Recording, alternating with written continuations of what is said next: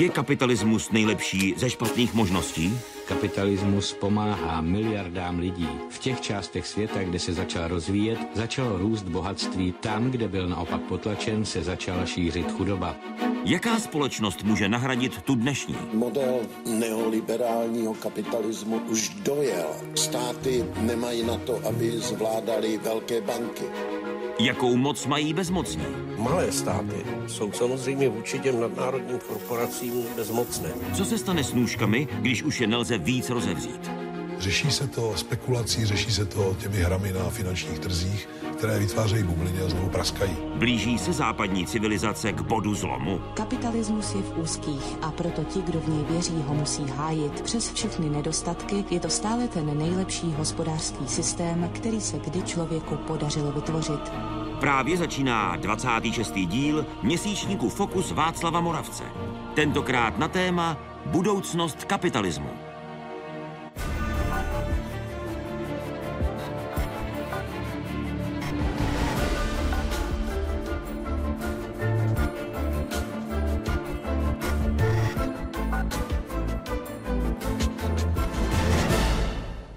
Kapitalismus jako fungující a předvídatelný společenský, politický a ekonomický systém mizí. To je základní myšlenka knížky německého sociologa Wolfganga Streka. Knížky nazvané How will capitalism end? Jak skončí kapitalismus? Skončí vůbec kapitalismus? Není to jen apokalyptická vize, která se hodí do společnosti, která prožívá nějakou proměnu. O tom bude řeč v následujících minutách. Probírat v dnešním fokusu budeme například příjmové nerovnosti, zpomalování ekonomiky a mnoho dalších dílčích krizí, které se váží, jako například zadlužování domácností a států. Hezký dobrý večer vám, divákům z Pravodajské 24. Dobrý večer i ctěnému publiku tady v továrně v pražských Holešovicích. Tím publikem dnes jsou Žáci a studenti tří pražských gymnází, gymnázia nad Štolou, gymnázia Praha 9 Chodovická a Pražského humanitního gymnázia.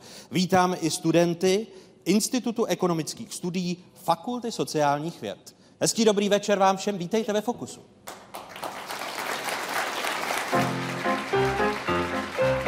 Lovec a kořist. A první kapitolu dnešního fokusu otevírají filozof a biolog profesor Stanislav Komárek z Přírodovědecké fakulty Univerzity Karlovy v Praze. Hezký dobrý večer. Vítej. Dobrý večer. A mé pozvání přijala i zpěvačka, eh, která od roku 1995 žije v České republice. Tonia Grej, hezký dobrý večer. Hezký dobrý večer. Lovec a kořist, patří to ke kapitalismu? Nebo je to jen mýtus s kapitalismem spojený, pane profesore? Tak on, ten klasický darwinismus je vlastně eh, taková projekce, řekněme, kapitalismu viktoriánské éry do živé přírody. Než by v živé přírodě něco jako třeba konkurence taky nebylo, ale lidé to tam vlastně uviděli, až když to začalo být důležité ve společnosti. Říká se tomu sociomorfní modelování a tohle je vlastně strašně důležitá teoretická věc. Čili eh, ono to k tomu, jak si patří i nepatří, nebo eh, konec konců lovec a kosis tady byli mnohem dřív. A v rámci kapitalismu se k tomu přidal ten kapitál, to znamená peníze? No rozhodně, rozhodně něco jako kapitalismus, za chvíli uslyšíme jeho definice, tak je bez peněz nemyslitelné.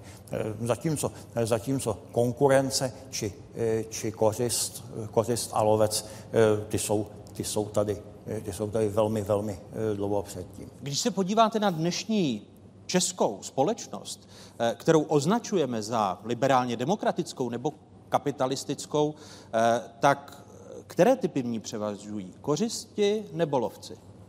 Uh, takhle, um, už podle definice musí být kořisti mnohokrát víc než lovců, aby se stačila včas namnožit.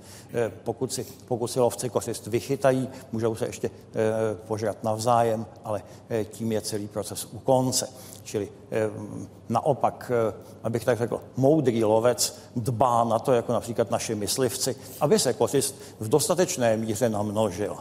Vy se považujete za kořist nebo za lovce? Tak střídavě.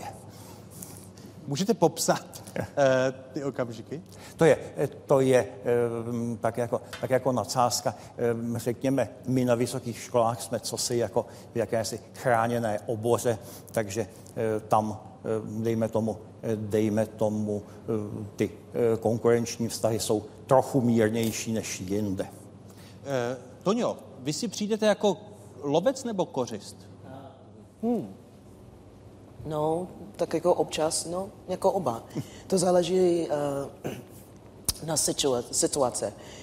Uh, že lovec uh, si tím, když je něco, co bych chtěla a pracuju a to dostanu, ale kořist, hm, no možná jako moc takový jako nejsítím, ale jako v, nejsítím jako lověc, který bych uh, jenom jako uh, jít na co bych chtěla, ale dělat cokoliv, jestli to nikoho jiný ublíží, nebo takhle jako lovec nejsem, ale nějak vím, uh, nebo věřím, že takový lovci existuje, myslím, že se snažím být opatrná, a nedostanu nebo se stane kořist, jestli to říkám správně. Tady mnoho lidí z této země utíkalo do Ameriky, eh, obdivovalo tamní kapitalismus a to v několika vlnách. Vy jste naopak z Ameriky utíkala do České republiky, nebo přestěhovala jste se do České republiky v roce 1995.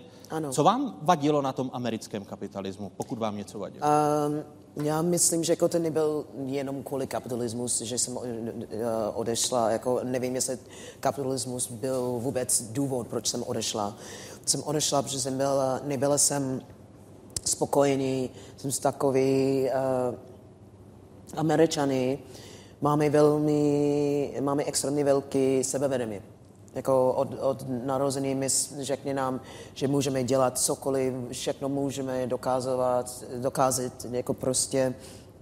A, a, a kvůli tomu uh, mám pocit, že američané cítí zasloužený.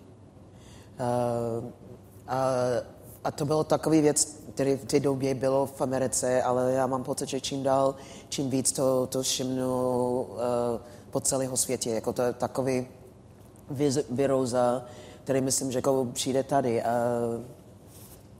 no, kapitalismus, já nevím, jako je ten, myslím, že kapitalismus není problém. Já myslím, že jako jsou jiné věci, které dělá problémy uh, pro kapitalismus, jak my máme. My o problémech kapitalismu se budeme bavit, ale patří ke kapitalismu americký sen, k tomu americkému kapitalismu, pane profesore Komárku?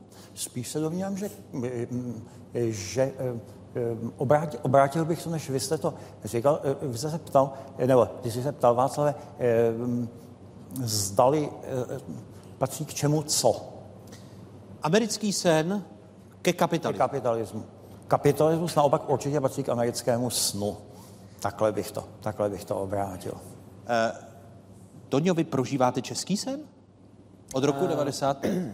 Já prožívám svůj sen, já nevím, jestli to český, ale možná to není. Uh, jako americký sen pro lidi, kteří tam si snaží jako tam dostat, jako vždycky myslí, že to je lepší, než co už mají.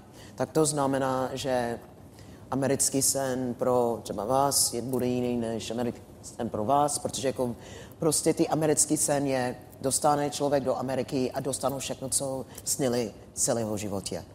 Zbohatné, dostane úžasné. Může být bohatě, může být nejlepší, může být cokoliv. Cokoliv, co chybělo, uh, tak jako prostě myslí, že jako dostanu tam a budu mít všechno, protože Amerika, americký sen je jako to nějaký superový místo, nejlepší na světě a prostě řeší všechny problémy a tak dál, tak dál. Ale bohužel takhle to nefunguje.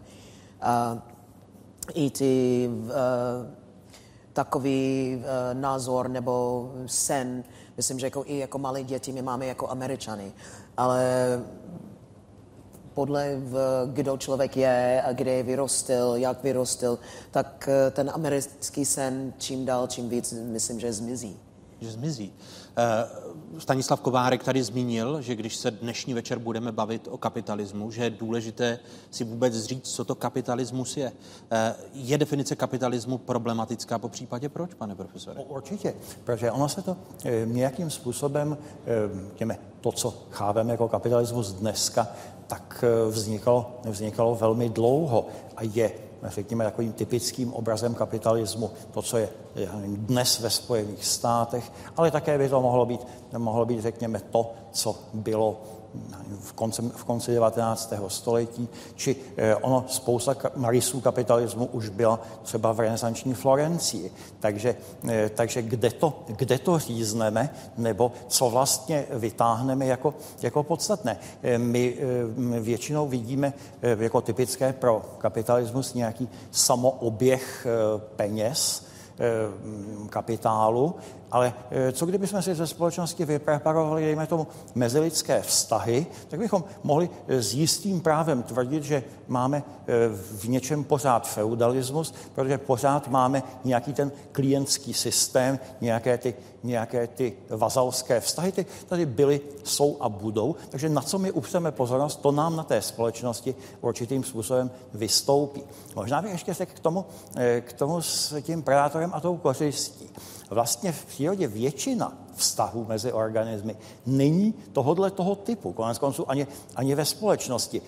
To, tak snad, já nevím, v Somálsku, když se, když se eh, potloukají nějaké ozbrojené bandy, tak by to bylo tomuhle nejpodobnější. Ale eh, Podobně jako eh, v lese se většina organismů živí sama. Jsou to zelené rostliny, takhle se rozprostou ty lupínky a provádějí fotosyntézu. Nebo Jelen tam sice spásá trávy, ale neničí je, jenom jim tak jako uh, urve pár lístků a jde zase dál. Čili tohle to všechno uh, má ve společnosti také nějaké, uh, nějaká analoga, že on to není úplně dobře tak přešpičatět jenom, jenom na ty, na ty predátorsko, predátorsko-kořistnické vztahy.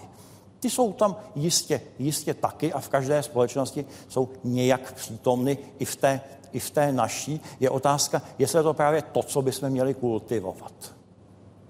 Kapitalismus je podle Cambridgeského slovníku politický, ekonomický a společenský systém, ve kterém jsou majetek, podniky a průmysl soukromně vlastněny. Cílem kapitalismu je pak maximalizace zisku jednotlivců i systému samotného. Za otce kapitalismu bývá považován skotský filozof a ekonom Adam Smith. Ten ve svém díle Bohatství národů, které napsal ve druhé polovině 18. století, mluví o spotřebě jako o jediném cíli výroby. Jak pravil Adam Smith, zájmu výrobce by měla být věnována pozornost pouze tehdy, podpoří-li to zájem spotřebitele. Pro německého filozofa Karla Marxe je zase cílem a hybnou silou kapitalistického výrobního procesu co největší sebezhodnocení kapitálu. Tím má Karel Marx na mysli co největší výrobu nadhodnoty, která je však založena na vykořišťování pracovní síly kým jiným než kapitalistou. Podle liberálního ekonoma 20. století Miltona Friedmana jde ale o systém, ve kterém může chamtivost ve srovnání s jinými systémy napáchat nejmenší škodu. Anglickému ekonomovi Johnu Keynesovi je pak připisován výrok, že kapitalismus je ohromující víra, že nejpodlejší muži udělají ty nejpodlejší věci ve prospěch všech. A konečně Winston Churchill konstatoval, že kapitalismus má jednu vadu a tou je nerovnoměrné rozdělení bohatství. Socialismus se pak podle Winstona Churchilla vyznačuje jednoucnost, a to rovnoměrným rozdělením bídy.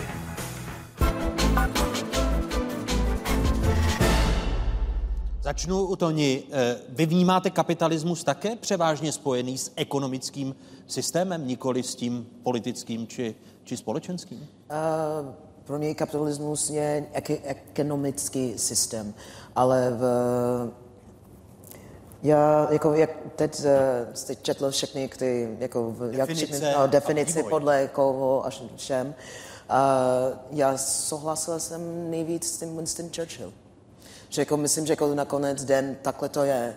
Uh, je pro mě to je ekonomický systém, který lidi v politice používají a pak jako v, všechno je, už není jasný, ale vy když jste zmínila e, svůj pohled e, na americký kapitalismus, tak podle posledního průzkumu Harvardovy univerzity ze srpna loňského roku víc než polovina mladých Američanů pod 30 let nepodporuje kapitalismus. E, čím je to způsobeno? Nemůžu úplně říct, protože v, já jsem tady tak dlouho, že jako, jak to je tam, mi nezajímá tolik, ale v, to je asi, že zase ten věc, jako, co, co nemá jeden člověk, ten člověk vidí, že jako je lepší. Jako the, grass is always greener on the other side. Uh, já vzpomínám, když jsem přijela do, do Čech, já jsem měla nějaké kamarády, kteří přijeli na návštěvu a taky byli v takové, jako, to, jako po 30, a jo, kapitalismus je špatný, Karl Marx měl pravdu a tak dál, tak dál. Ale ty stejný uh, mladí lidi, kteří byli uh, nešťastní, z, z, jak věci fungovaly v kapitalistické Ameriky, přijeli tady a byli lidi stejný starý, kteří přežili uh, několik uh, desetletí uh, komunismus a so, socialismus, ale jako to, to nebylo socialismus, to bylo jako totalitarianismus a komunismus v nějakým velmi nepříjemný způsob. A prostě jako přijeli jako, jo, ale ten komunismus je špatný, co jste tady měli, byli dobrý. To je jenom jako když nevíš, co druhý má, prostě představíš něco a není, ne, jako není úplný pravda vždycky.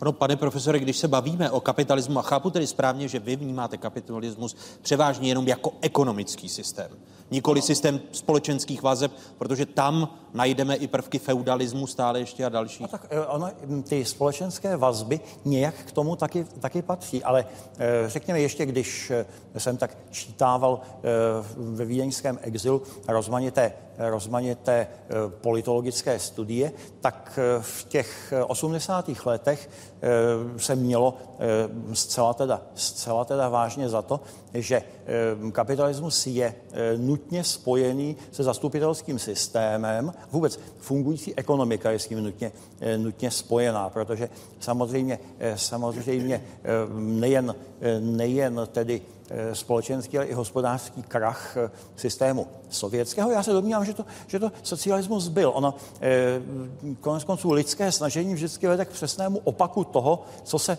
co se vlastně, vlastně chtělo. Když se chtěla založit ráj pro pracující lid, založilo se peklo pro pracující lid, které bylo nutno oplotit, aby jim, aby jim z toho neutekl. Když někdo, eh, někdo chtěl, řekněme, eh, založit tisícileté panství árijského člověka, tak od árijského člověka pak dlouho bez kurku nevzal. A dosti, eh, dosti podobně, čili čím víc my v nějakém směru tlačíme na pilu, tím děsivějších dosahujeme v tomto směru výsledku.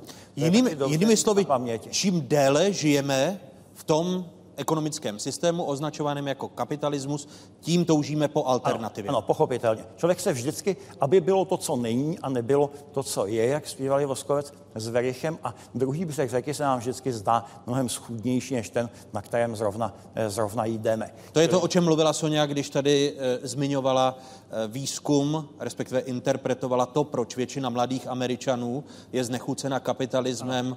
a Stejně tak, nejnovější průzkum společnosti YouGov, eh, že stále více mladých lidí ze západní Evropy se obrací k socialismu jako k lepší alternativě než ke kapitalismu. Je otázka, co si pod tím in konkrétno představují. Eh, přece jenom, mm, já jsem konec konců eh, taky za mlada emigroval, ale na tom západě a už tedy v té nedaleké Vídni bylo v hrubých rysech to, co jsem si představoval, že bych že bych chtěl. No tak zhruba podobná společnost jako dneska, dneska u nás. Ale e, akorát je otázka, kde ti mladí nadšenci dnes vemou tu zemi, která by odpovídala jejich představám. Je to Švédsko?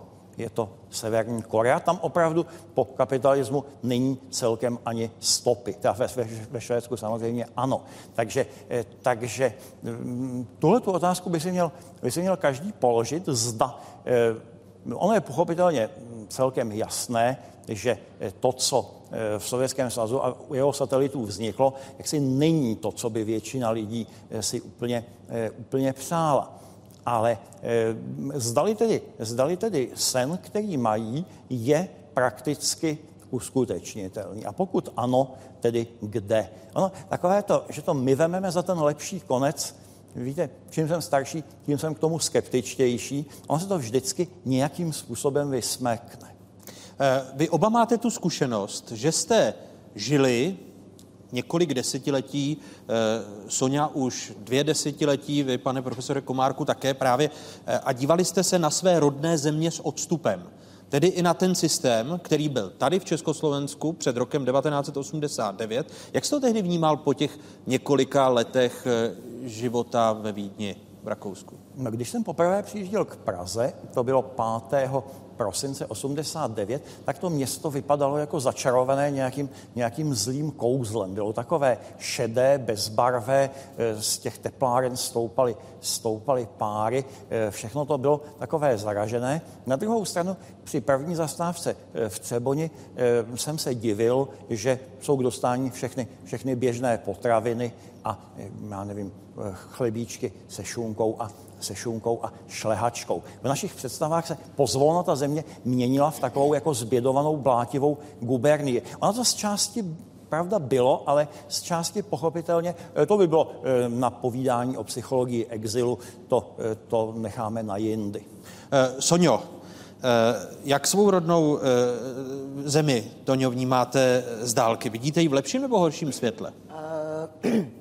Jako z, dálku, z dálky jako v, mám pocit, že, nebo si, věřím, že si uh, vidí líp.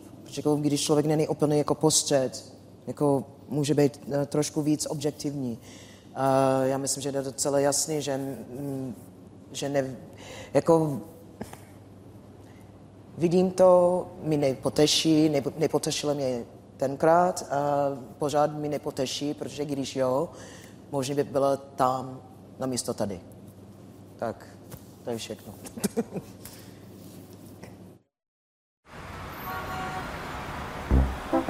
Račte prosím, račte dál, hned se na to podíváme. Tudy prosím.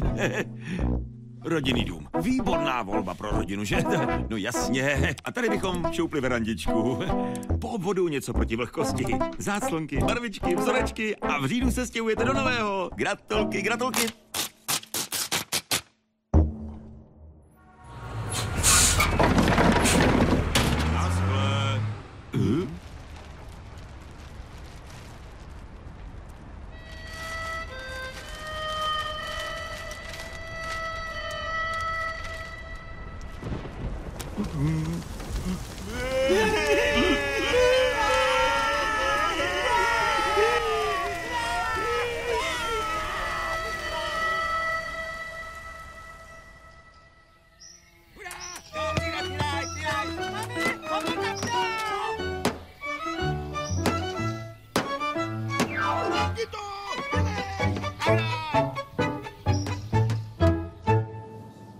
Pane profesore Komárku, mizí kapitalismus, eh, když vnímáme jako společnost, že hlavní motivací pro kapitalisty je honba za ziskem, za stále větší cenu a právě ožebračování těch, kteří jsou tou kořistí kapitalistů? Tak eh, konec konců eh, ten systém sám na principu zisku nějakým způsobem funguje. Ono se vším je to, eh, to je podobně i s kapitalismem, jako tady chápeme. Eh, něco je jako dobrý sluha a zlý pán. Oheň, když ho máme v kamnech a ohříváme se u něj, připomínám, že v této hale není zrovna, eh, zrovna teplo, takže si tak můžeme můžem promítnout, co tak průmyslové dělnictvo v zimě zažívalo, tak je nám to velmi příjemné. Kdyby ta hala hořela, velmi rychle bychom utíkali. Čili to je vždycky otázka regulace a nějakým způsobem na tohle je třeba, na tohle, na je třeba dbát, eh, po, po mém soudu, u všech, u všech společenských jevů, eh, včetně tedy s kapitalismem včetně. Je e, člověku lidský konzumentarismus, nebo to v nás vypěstoval kapitalismus? Když se podíváme to, o čem mluví už v úvodu citovaný německý sociolog, profesor Wolfgang Streck, zadlužování domácností, zadlužování států, spotřeba, ale zároveň zpomalování ekonomického růstu. Patří to ke kapitalismu? Hmm, tak člověku je jistě, jistě vlastní radost z konzumování že už když si naši prapředkové eh, opekli pěknou kýtu nebo natrhali nějaké lákavé bobule, tak je pak konzumovali s chutí. Těžko si mohli eh, nějakým způsobem, nějakým způsobem, já nevím, vzít půjčku na jeskyni nebo, eh, nebo něco, něco takto, takto rafinovaného. Ale čili ono to, každá, každý společenský je vždycky nějak musí pracovat s něčím, co v člověku, abych tak řekl, od přirozenosti je. Potom ono, když, se, když je na to správná společenská objednávka, tak myslitelé vždycky dodávají to, že člověk je svou podstatou řekněme, křesťanský, nebo naopak soutěživý, nebo naopak socialistický. On eh, v člověku je eh, z tohoto, eh, z tohoto prakticky prakticky všechno. Ať už, řekněme, společné vlastnictví loviště nebo nějakých těch kmenových políček, tak e, soukromé vlastnictví, řekněme, zbraní a ozdob, které se pak s těmi lidmi i, i pohřbívaly. Čili takto vždycky Eh, když budeme chtít zdůraznit, že lidem, lidem je vlastní parlamentarismus, jistě toho prvky najdeme, když eh, to, eh, že diktatura nějakého silného jedince, také to tam najdeme. To prosím najdeme třeba v každé papuánské vesnici. Čili s tímto si antropologie velmi, velmi pohrála a e, vždycky dostaneme tu odpověď, kterou, kterou dostat chceme. E, Tonio, e, když jste žila až do 90. let, do poloviny 90. let ve Spojených státech. Jak jsi tam vnímala tu okázalou spotřebu, která ke konzumu patří? Uh, tam nebo tady? Tam. tam. No, uh, tady vnímáte okázalou spotřebu? Prosím? Jestli tady vnímáte no. okázalou spotřebu, když jste se zarazila, jestli uh, a srovnáte vaši zkušenost ne, v Americe a tu, no, kterou prožíváte tady. První věc, nejsem úplně jistý, jestli se rozumím celé otázka, ale v, jako v, tam, jako co můžu říct, když jsem tady půl, půlce můj život. Že jako já nemám věci tady. To není, že jako úplně nemám zájem o Spojený státek, ale v, mám větší zájem, co si jde tady. Jako tady jsem. Jo. Ale v, jestli eh, pochopila správně, jako Ameri- Američani jsou velký con- consumers, a, a to začíná přijít tady, to vidíme jako každý den. Uh, před 23 let bylo asi pár, jako bylo asi 10 tisíc mín aut třeba v Praze a byly menší. Ale teď dneska všichni musí mít auto, větší než barák, uh, nejsou místo na parking, uh, všichni musí mít víc a víc a víc, uh, protože v reklamě řekne nám, že, jako, že potřebujeme to, jestli nemáme, jako nic nebude dobrý. A to jsou všechny části jako kapitalismus, ale v, nejsou úplně jako ty nejlepší příznaky, nebo jestli můžu používat tohle slovo na, Můžete. na, na, na kapitalismus. Tak jako, jsou lepší věci, co kapitalismus mohl přinést, ale bohužel myslím, že prostě ne, ne, vždycky nepřinese ty nejlepší. A to neznamená, že říkám, kapitalismus je špatný, jenom že mm, tak... No ono totiž se ukazuje, podle těch nejnovějších výzkumů, alespoň to tvrdí socioložka Rachel Sherman, že eh, ku příkladu v New Yorku někteří bohatí se v současnosti za svůj majetek snaží, eh, stydí a snaží se na něj neupozorňovat, což souvisí právě eh, se zlomem ve společnosti po roce 2008 s tou globální ekonomickou krizí. Zatímco tady vidíme okázalost právě těch, kteří Eh, vlastní velké majetky, jestli ne, nekopírujeme v mnoha ohledech s výrazným spožděním tu americkou společnost, pane profesore? To asi, eh, to asi kopírujeme. Ono dá se říct, že jak řekněme, začalo soukromé podnikání po revoluci, po roce 90, tak začínalo v takové velice, velice drsné, řekl bych, klondajkovské formě. A nápadně to připomíná známé Heklovo biogenetické pravidlo.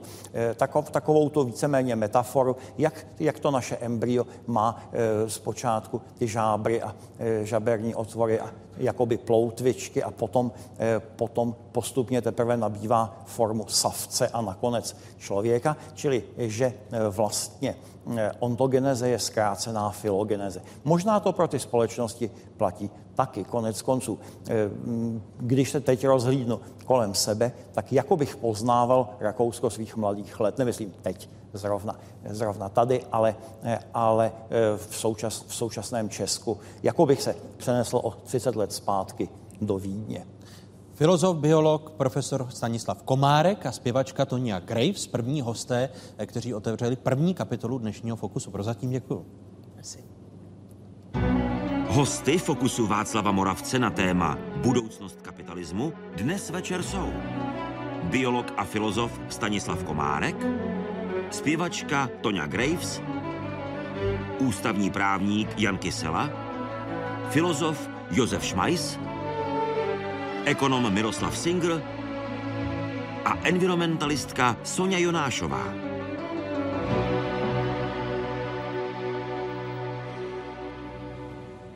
Šmejdské praktiky. Člověk se s nimi setkává například u předražených hrnců nebo v některých patrech takzvané šedé ekonomiky. Šmejdi ale dokáží dělat biznis i tam, kde byste to nejméně čekali. Do prapodivného světa záchytky na Plzeňsku, Eh, nás pozvala Marta Pilařová. My vlastně v celé reportáži neuvidíme ani vaši tvář a nedozvíme se vaše jméno. Můžu se zeptat, proč? Protože se za to stydím.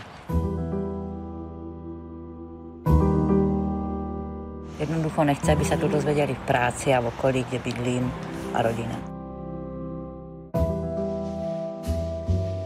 Já jsem byla na oslave, který mal kamarád, slavil 40 a už jsme šli domů, mně se zvrtlo koleno, tak jsem upadla. Přišli policajti, ma postavili, zobrali a do záchytky. nemohla, nemohla vstát? Já jsem nemohla vstát, lebo ma noha bolela.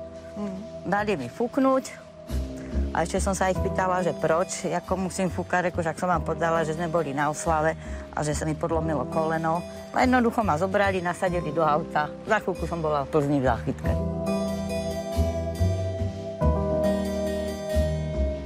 Tam jsem podpísala papír, že jsem tam byla. Vy jste věděla, co podepisujete? Ne. To se ani té rychlosti, já jsem to nemala čas ani prečítať, já jsem se snažila, aby som jednoducho odtiaľ išla preč. Každý kraj má povinnost si zřídit eh, na svém území záchytnou stanici, a, takže proběhne standardní výběrový řízení nějakého toho provozovatele. V tomto případě to byla teda městská poliklinika eh, Plzeň, jejímž jednatelem je pan, který zároveň má advokátní kancelář. A vlastně tenhle jednatel, tak ten namodeloval způsob vymáhání. Ta dohoda vlastně jasně formulovala, jak vysoká je ta částka. Zároveň vlastně je tam takzvaná rozhodčí doložka vtělená přímo do těla té dohody a zároveň je tam smínka. Skutečně po 14 dnech je ten dluh postoupen. Je postoupen plzeňskému inkasnímu družstvu. Zástupce této společnosti právní je právě ten jednatel té městské polikliniky. Kdy se to zvrtlo? No, když mi přišla jedna exekuce, tak jsem myslela, že tím to hasne, jako to v exekuci. No, stalo se to, byla jsem tam, tak se to musí zaplatit. Ale asi mesiac na to mi přišlo druhá exekuce. A už keď mi tam hrozili ako zobraní movitých, nemovitých vecí, tak už som hľadala nejakú odbornú pomoc, reku, kde by som sa mala na to obrátiť. První, co mě napadlo, že podobně formulované smluvní podmínky mají tzv. šmědi nejtěžšího kalibru, což nemá období, aby se veřejnoprávní služba dávala nějaké dohody o úhradě za pobyt na záchytné stanici, rozhodčí doložku a zajišťovací smínku to opravdu jakoby dělají eh, ty nejhorší úvěrové společnosti, nebo dělali, protože v dnešní době už ani nemohou. Len ze 4,5 tisíce se to pomaly vyspohalo na 40, takže to by bylo sakra dost. Hmm. A je to celkom možné, že bychom o tu chalupu přišli, no. Těch lidí, eh, kteří jsou takto, eh, po kterých je takto vymáhám dluh, jich je jakoby řádově stovky. Jo. Každý rok se jedná o několik stovek vlastně lidí. Takže si dokážeme spočítat, kolik to za, za ty léta jako těch lidí, kteří čelí případně podobným exekucím, kolik jich je. A my můžeme pomoct jako opravdu hrstce lidí. Nutno říct, že Plzeňský kraj měl informace už minimálně od roku 2014, že něčemu takovému dochází. A vlastně se nic nedělo dlouhou dobu, ale vlastně významně tomu pomohla až, až medializace. Plzeňský kraj pak sám chtěl změnit tu praxi, která se vlastně změnila až na začátku roku 2017. Mám informace, že exekuce je odložená, tudíž ještě není zastavená, pouze se odložila do doby, než bude vlastně o tom rozhodnuto. Jo, takže teď se v této fázi nemusíte vlastně bát, že vám majetek bude jako zabaven. Fakt bych byla optimistická, to jako vypadá hodně na dobré cestě. Byl to taky docela veliký šok. No. Z jedné noci přijít o strechu nad hlavou.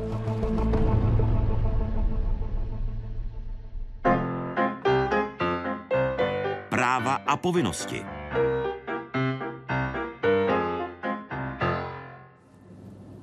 Druhou kapitolu dnešního fokusu otevírají filozof profesor Josef Šmajc z Masarykovy univerzity v Brně. Hezký dobrý večer, pane profesore, a vítám i právníka, profesora eh, právnické fakulty Univerzity Karlovy v Praze, Jana Kyselu. Hezký dobrý večer i vám. Dobrý večer. Začnu u vás, pane profesore.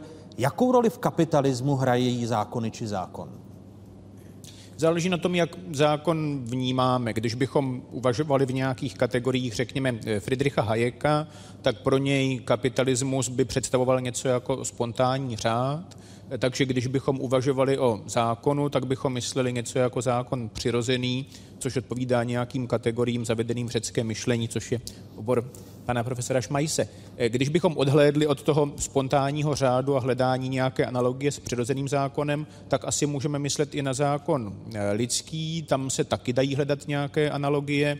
Mm, ekonom do určité míry fušující do právní teorie, který se jmenuje Bruno Leony, uvažuje o tom, že vidí nějakou analogii mezi tím e- evolučně se vytvářejícím spontánním právem, které vidíme v anglosaských zemích common law, a právě tržní ekonomikou, která je podstatou kapitalismu a proti tomu staví, řekněme, legislativní právotvorbu, v jejímž centru stojí zákon jako výrobek člověka a tam hledá analogii eh, s centrálně řízenou ekonomikou. Má zkrátka pocit, že v tom jednom případě existuje rozptýlené vědění, v tom druhém případě existuje koncentrované vědění. Takže to je další analogie. Záleží na tom, jestli chápeme zákon jako právo, anebo jestli eh, chápeme zákon v nějakém jiném smyslu. A pak tam vidím ještě jeden moment. Eh, kapitalismus sice je možná nějaký spontánně se rozvíjející řád, jde nicméně o to, jestli nevykazuje něco, co nám připadá jako vada, chyba, a hledáme korekci.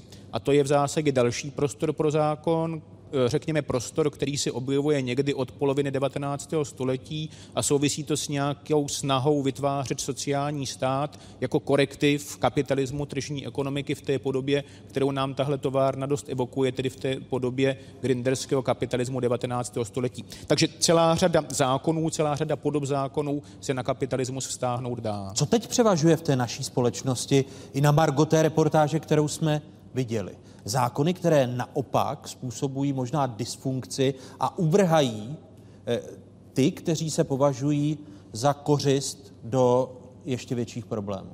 Ta reportáž byla depresivní, ale mám pocit, že nesouvisí s kapitalismem. To, že zákony jsou způsobilé vytvářet celou řadu distorzí, dysfunkcí, nespravedlností, to je nesporné, ale to s kapitalismem nesouvisí. V zásadě ta legislativní zákonná korekce kapitalismu se pokouší právě mm, eliminovat některé jeho sporné rysy. Když přemýšlíme o kapitalismu, určitě si představujeme svobodu, představujeme si individuální odpovědnost, představujeme si schopnost vzít svůj osud do vlastních rukou, ale stejně tak kapitalismu může patřit sobectví, bezohlednost. A jde o to, jestli s tou bezohledností bezohledností, s tím, že kapitalismus ne vždycky zohledňuje náklady, které s tím jeho provozem eh, mají ostatní lidé, nebo možná okolí, nebo možná svět, nebo možná země, tak ne vždycky tyhle náklady, ty externality jsou zohledňovány a právní regulace se možná o to někdy pokouší, aby zohledňovány byly, což jsou ekologické limity, což jsou sociální parametry, to je eliminace práce dětí a tak dále a tak podobně.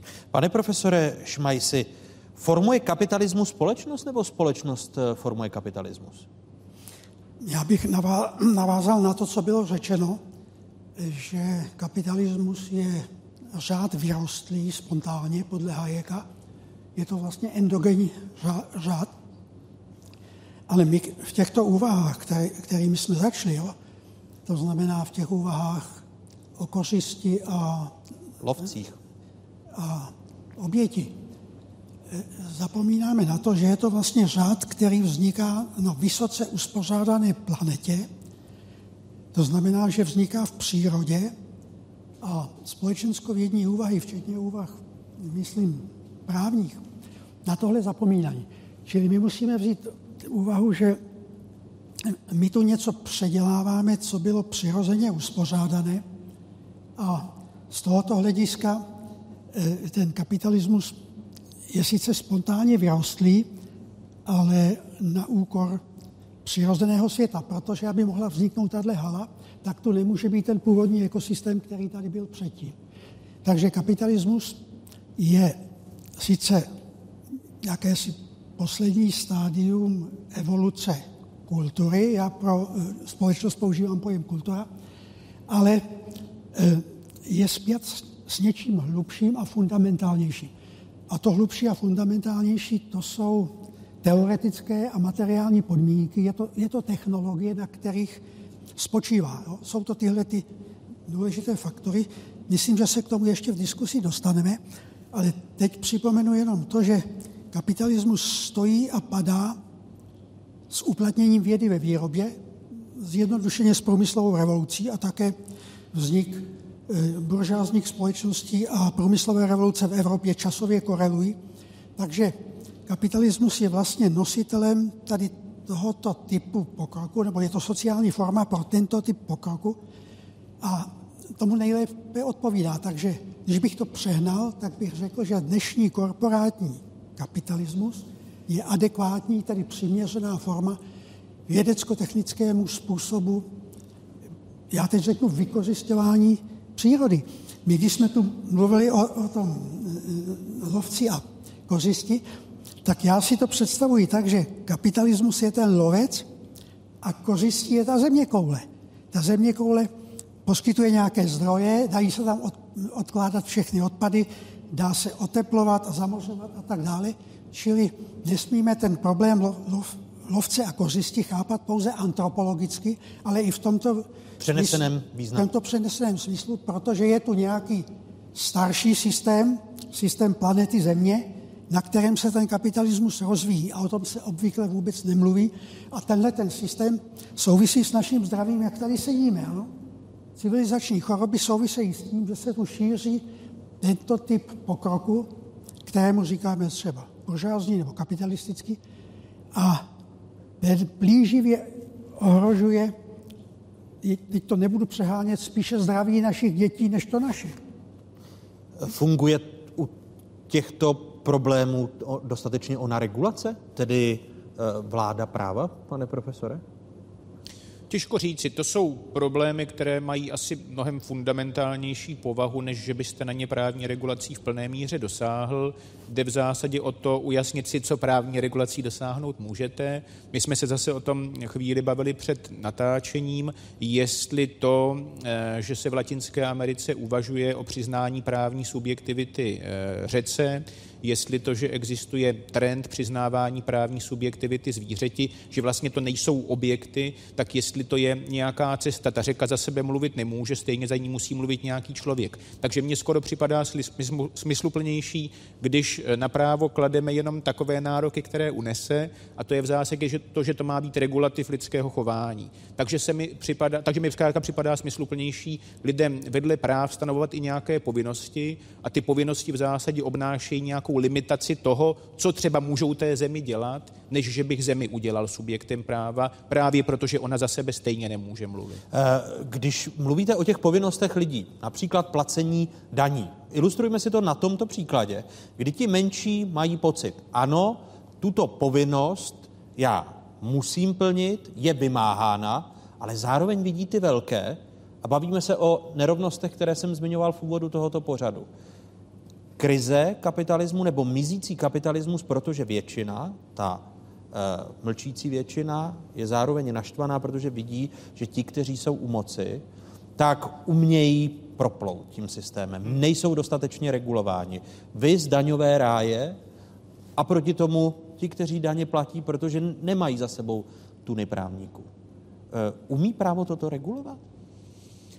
Já nejsem specialista na finanční právo, mm, takže já si nejsem úplně jistý, co všechno vlastně eh, ta právní regulace dokáže. Ten problém, o kterém mluvíte, je podle mého soudu vážný, protože ten systém delegitimizuje. Že? Eh, soudce eh, amerického nejvyššího soudu Oliver Wendell Holmes, významná postava, je to, myslím, on, který je původcem výroku, daněmi si platím za civilizaci. A problém je, když nabudeme dojmu, že jenom někteří z nás platí za tu civilizaci, zatímco všichni, všichni užívají výdobytků civilizace a to v míře značně nerovné. Takže pokud máme pocit, že někdo hodně čerpá, avšak nepřispívá, tak to samozřejmě legitimitě toho systému nesvědčí. Takže nemá-li být ohrožen ve schopnosti přežít a on nepřežije, pokud nebude mít podstatná část lidí pocit, že saturuje jejich potřeby, tak pokud ten systém má přežít, no tak musí mít v sobě nějaký komponent legitimity, akceptace a popravdě řečeno taky důvěry v něj. A tohle jsou všechno dílčí věci, které souvisejí právě s tím sobectvím, bezohledností, eh, s tím pocitem po mně potopa, které si eh, ti konkrétní lidé z té globální superelity, řekněme, neúplně uvědomují, nebo jim je to spíš teda jedno. Ale nám a, by to a to globální právo vlastně na ně nemůže dosáhnout. Chápu-li to správně, tak ke krizi kapitalismu nebo k tomu, že většina nedůvěřuje tomu systému, protože vidí, že se evidentně prohlobuje nerovnost. Takže globální právo k tomuto Hm, no jde o to, co je globální právo. Že? Tak jak si existuje právo produkované státy, e, uplatňované na jejich území. A pak existuje mezinárodní právo, které zase vytvářejí státy, a, jakým se způsobem, co si regulují zásady, e, které brání třeba dvojímu zdanění investiční a tak dále. No a pak možná existuje něco jako globální právo, které je od těch států spíše nepřímo odvozeno, do kterého vstupují mezinárodní organizace, vstupují tam nadnárodní korporace. Zkrátka těch kreativních subjektů je více, ale co přesně vlastně to globální právo obnáší, obnáší, to já nevím. Každopádně je evidentní, že ať obnáší cokoliv, tak celá řada aktérů je schopná se z něj teda poměrně snadno vyvléci a jde o to, co se s tím vůbec dělat dá. Podle mě se to má zkoušet, to něco, ale co všechno se podaří, to já teda nevím. Berňák vznikl spojením slov ber a nějak. Chcete-li hovorového výrazu pro nějak. Berňák tak nějak někomu bere a někomu tak nějak nebere. Slovo optimalizace také se používá v souvislosti s daněmi. Jde v podstatě o jejich neplacení, čili neberňák. Slovo odklonit pak znamená poslat finanční částku mimo dosah manželky, daňové zprávy, orgánů činných trestním řízení a jiných nesympatických osob, kterým není nic potom, kolik vyděláváte. Deadline. Smrtící čára, čili termín pro odevzdání práce. Jeho nedodržení se trestá. Nebo taky ne, termín se posune. Fíčko, dříve též vejvar. Chcete-li provize z obchodu. Pozor, nezaměňovat s úplatkem, protože to je úplně něco jiného. Úplatek začíná na U. Nabrýfovat znamená seznámit politiky s informacemi, které povedou ke vzniku těch správných zákonů, posunujících váš biznis vpřed. A konečně notičky. Vys nabrýfovat.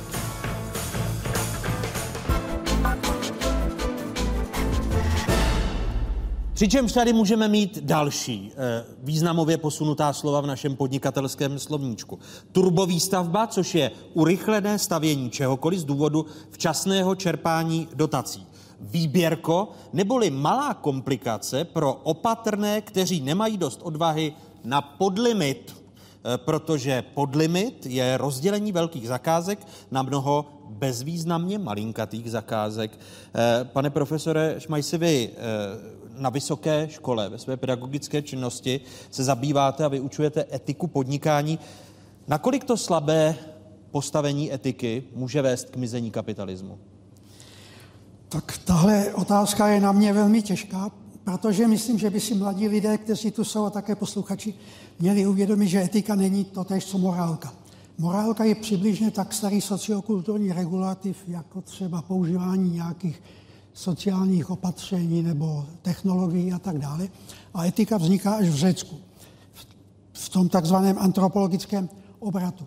Takže etika je pokus o teorii morálky, ale myslím si, že by se vyučovat měla, jakkoliv já jsem se vždycky celý život etice vyhýbal.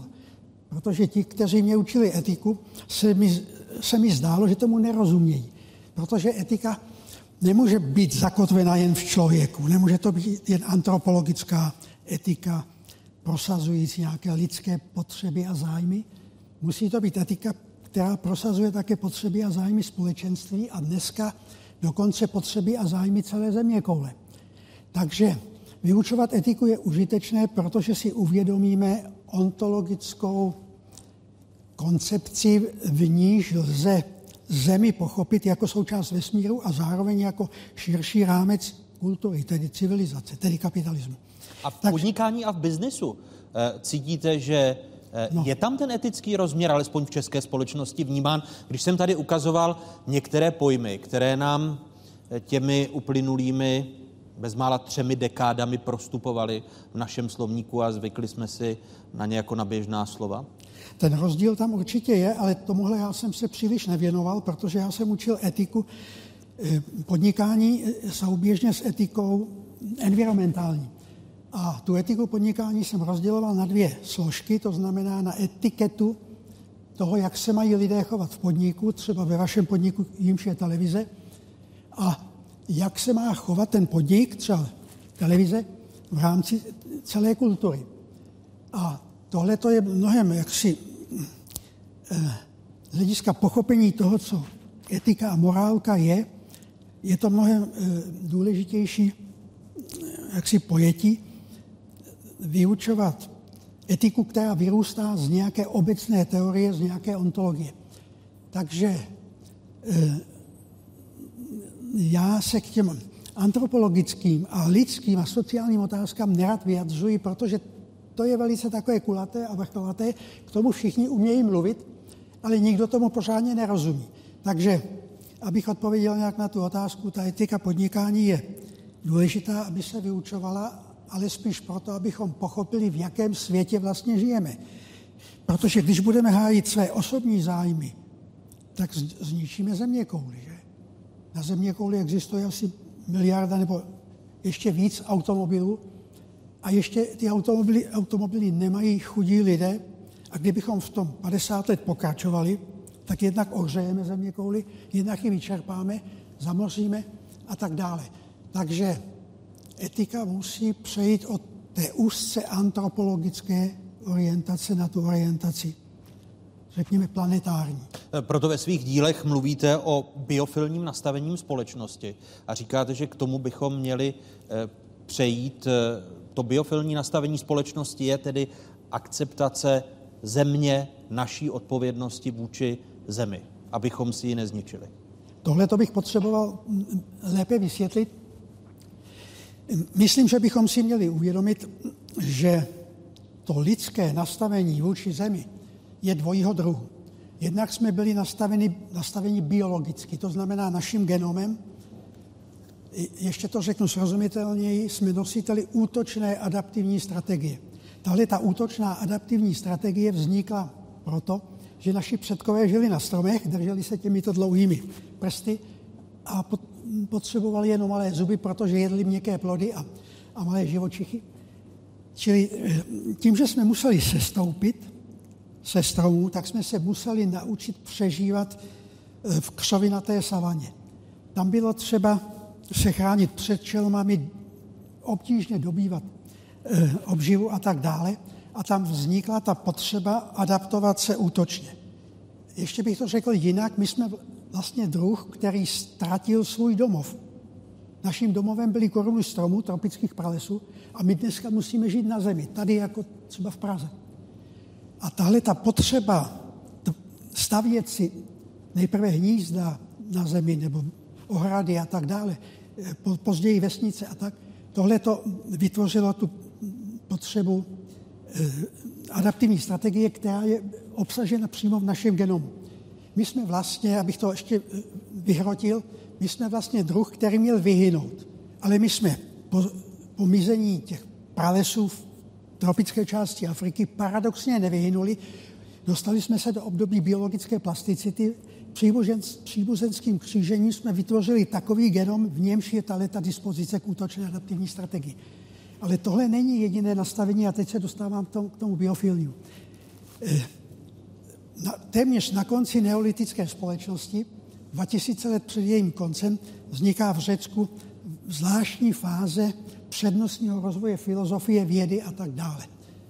Prostě vzniká tam takový typ vědy, který jak si podsouvá to teoretické vědění skutečnému reálnému světu a e, já tomu říkám začátek predátorského duchovního paradigmatu. Tohleto podvržení světa idealit, pojmu, za ten skutečný reálný svět, tohle to se neprojevilo téměř 2000 let, teprve v novověku po spojení e, novověké vědy galilovsko-newtonovské e, se společností, prostě, jak už jsem o tom hovořil, průmyslové revoluci, se tahle ta predátorská věda stala součástí naší společnosti a tady to predátorské paradigma se prosadilo dneska v celoplanetárním měřítku, takže vznikla planetární kultura, která zemi pustoší, abych to řekl zjednodušeně. Vytváří sice náš blahobyt, eh, spokojený život a tak dále. A my teď potřebujeme, potřebujeme, abychom tu zemi nezničili, tohleto predátorské paradigma, které vzniklo v Řecku, ale pochopitelně proto, že Řekové neznali biologii, neznali lineární plynutí času, proto neznali evoluci. A, a to je právě ta věc, proč eh, tady prosazujete to biofilní to paradigma, věc... aby bylo uka- ukončeno to predátorské. Ano. Prostě my jsme v jiné fázi vývoje vědy, a rychle skončím. My už víme, co jsou to živé systémy, po Darwinovi, Mendlovi a tak dále. Už máme určitou představu o živých systémech, takže my potřebujeme teď tady to fyzikalistické, geometrické a matematické paradigma, které nás nutí ovládat zeměkouli, eh, přetransformovat na to paradigma biofilní, to znamená úctivé k přírodě, respektující přírodu, vědomé si toho, co může nastat, když nic neuděláme. My jsme prostě pár kroků od propasti, jak zní název jednoho filmu.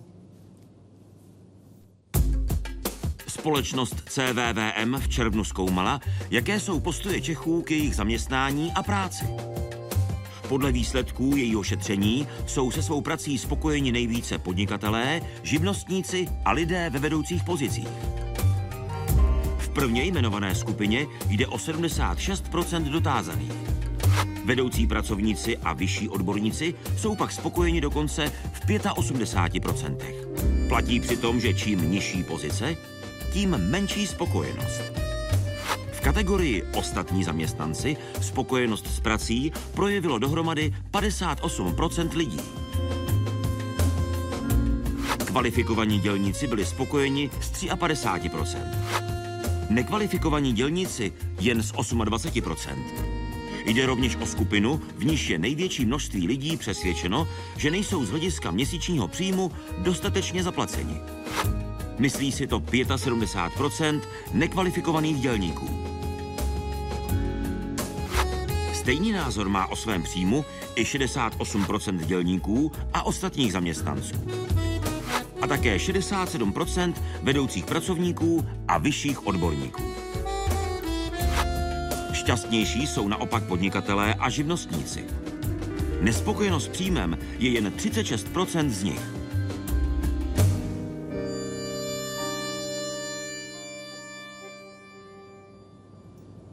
Začnu u pana profesora Jana Kysely. Eh, v čem můžeme tedy kapitalismus z toho dnešního pohledu považovat za nespravedlivý, když část lidí říká ano, ani zákony, ani právo eh, neřeší například platovou nerovnost, nebo ji řeší málo?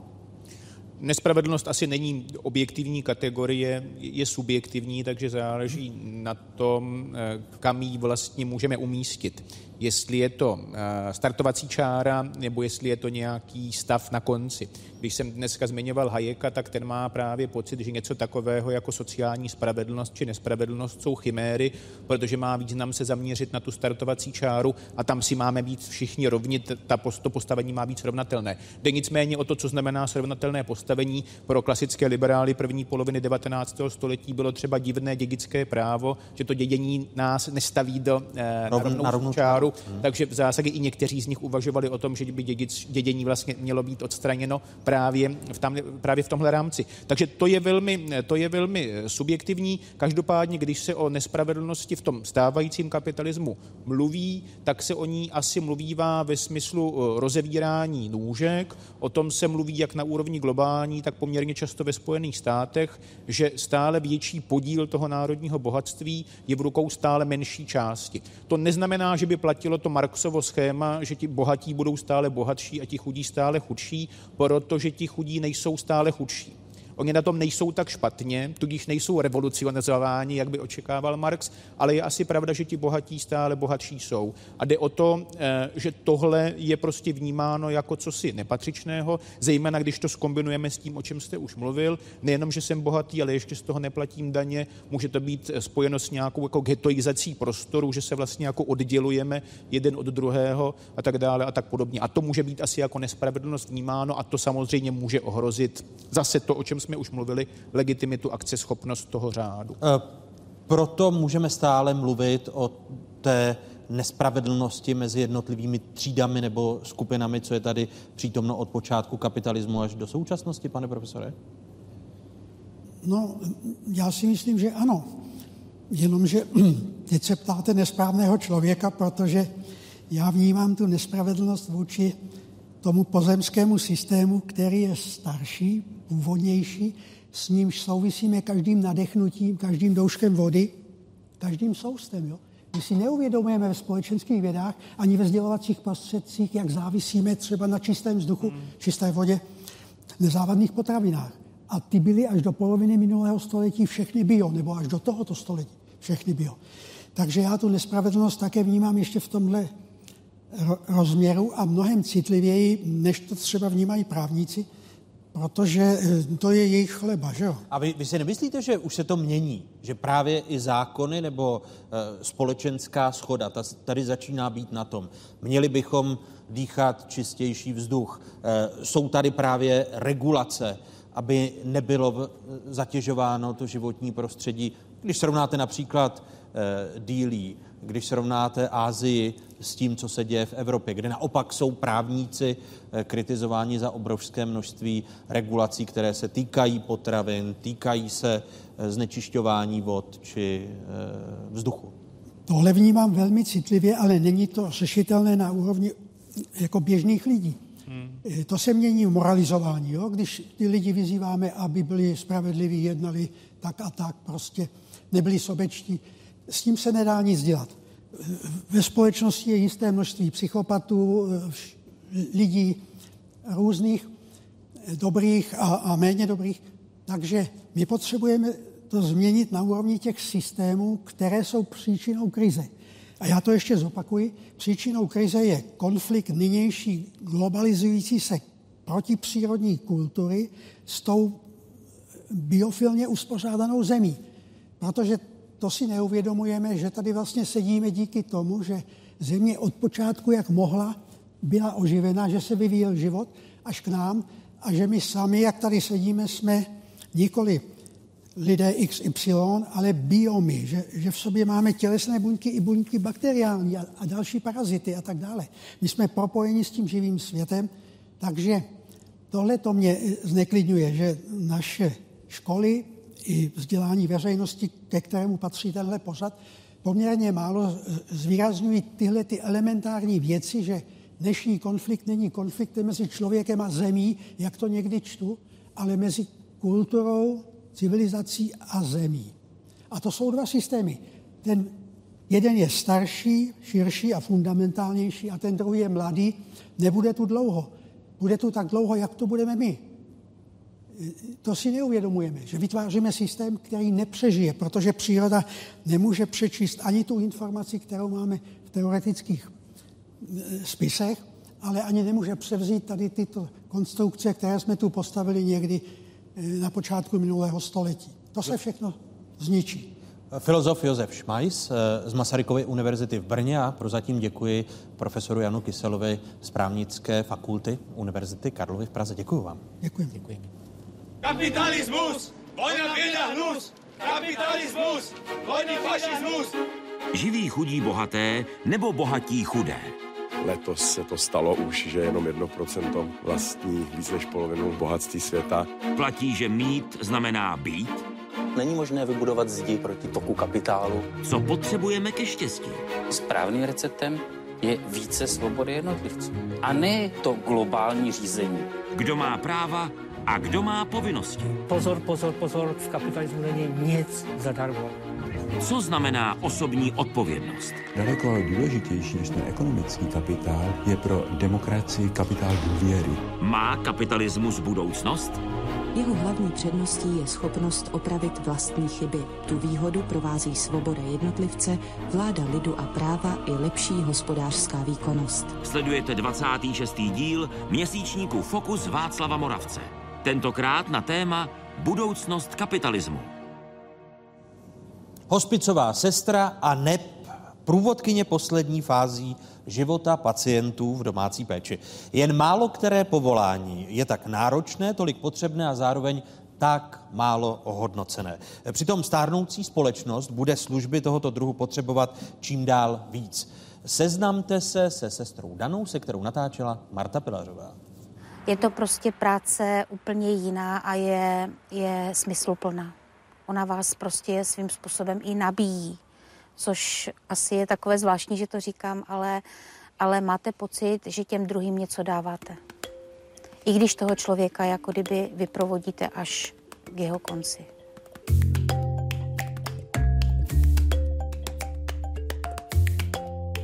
My jsme vlastně v terénu 24 eh, hodin denně, 7 dní v týdnu, kdy jsme k dispozici pacientům i na takzvaném pohotovostním telefonu.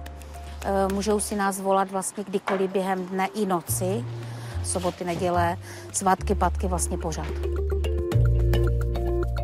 Je to hodně o odolnosti, o psychice, o tom zvládat emoce, protože ty emoce v té rodině jsou někdy hodně, ale hodně silné protože vy vlastně musíte zvládnout nejen pacienta, který momentálně není ve dobrém zdravotním stavu, ale musíte zvládnout i tu rodinu, která je vedle něho.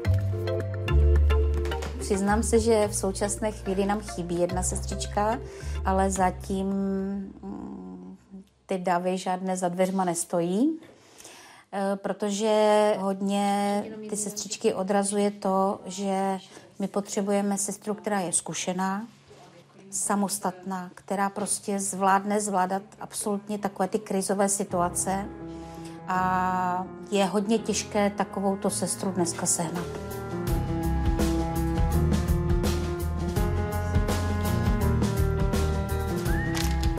Vozíme u sebe vlastně všechno pro aplikaci injekcí, aplikaci infuzí, potřebujeme veškeré pomůcky k převazům, anebo ještě vlastně zapůjčujeme i ostatní kompenzační pomůcky.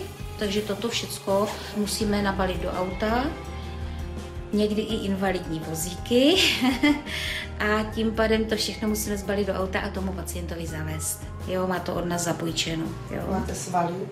Ano. Ale fakt, že jo.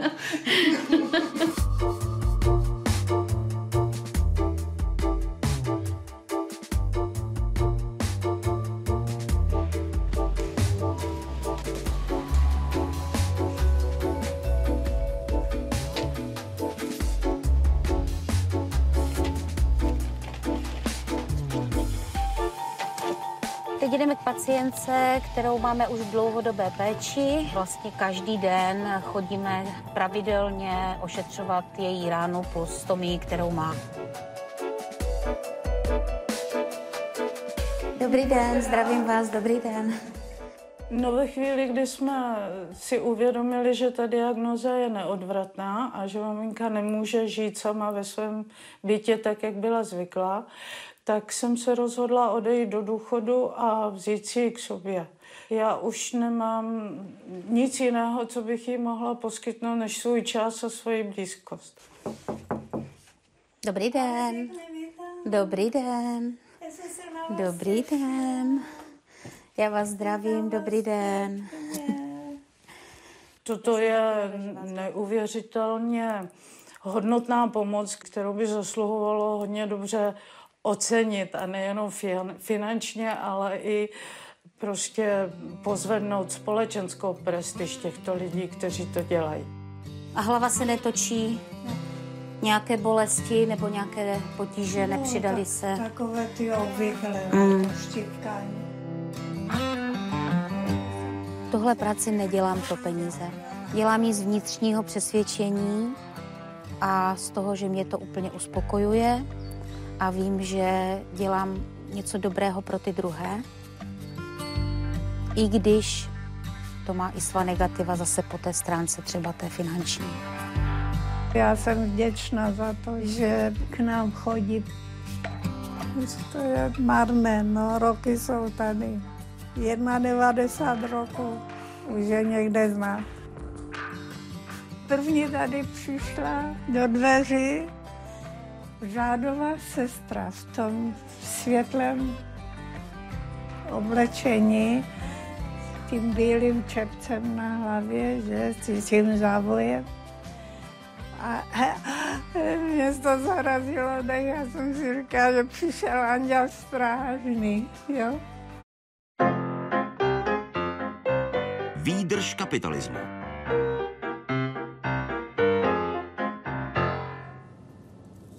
A třetí kapitolou dnešního Fokusu budou listovat ekonom, bývalý guvernér České národní banky Miroslav Singer. Hezký dobrý večer, Dobrý vítejte. večer. A děkuji i environmentalistce Soně Jonášové, která je ředitelkou Institutu cirkulární ekonomiky, že přijala naše pozvání. Hezký dobrý večer, vítejte. Hezký dobrý večer i vám. V jaké kondici je dnešní kapitalismus, Miroslava? Já bych řekl, že je docela dobré. Máme devět let od eh, vypuknutí jedné eh, krize, která se odehrává tak jednou za 50 let. Sedíme tady, bavíme se o krizi kapitalismu a nebavíme se o tom, jak krachují banky nebo podniky, ale bavíme se o problému záchytky, hospicu a, a ekologie. To svědčí o tom, že už zase bohatneme. Ale také možná o tom, že přijde hlubší krize, protože se oddalovala ta krize ekonomická po roce 2008 či 9. Že se máte pocit, že se ta krize oddalovala?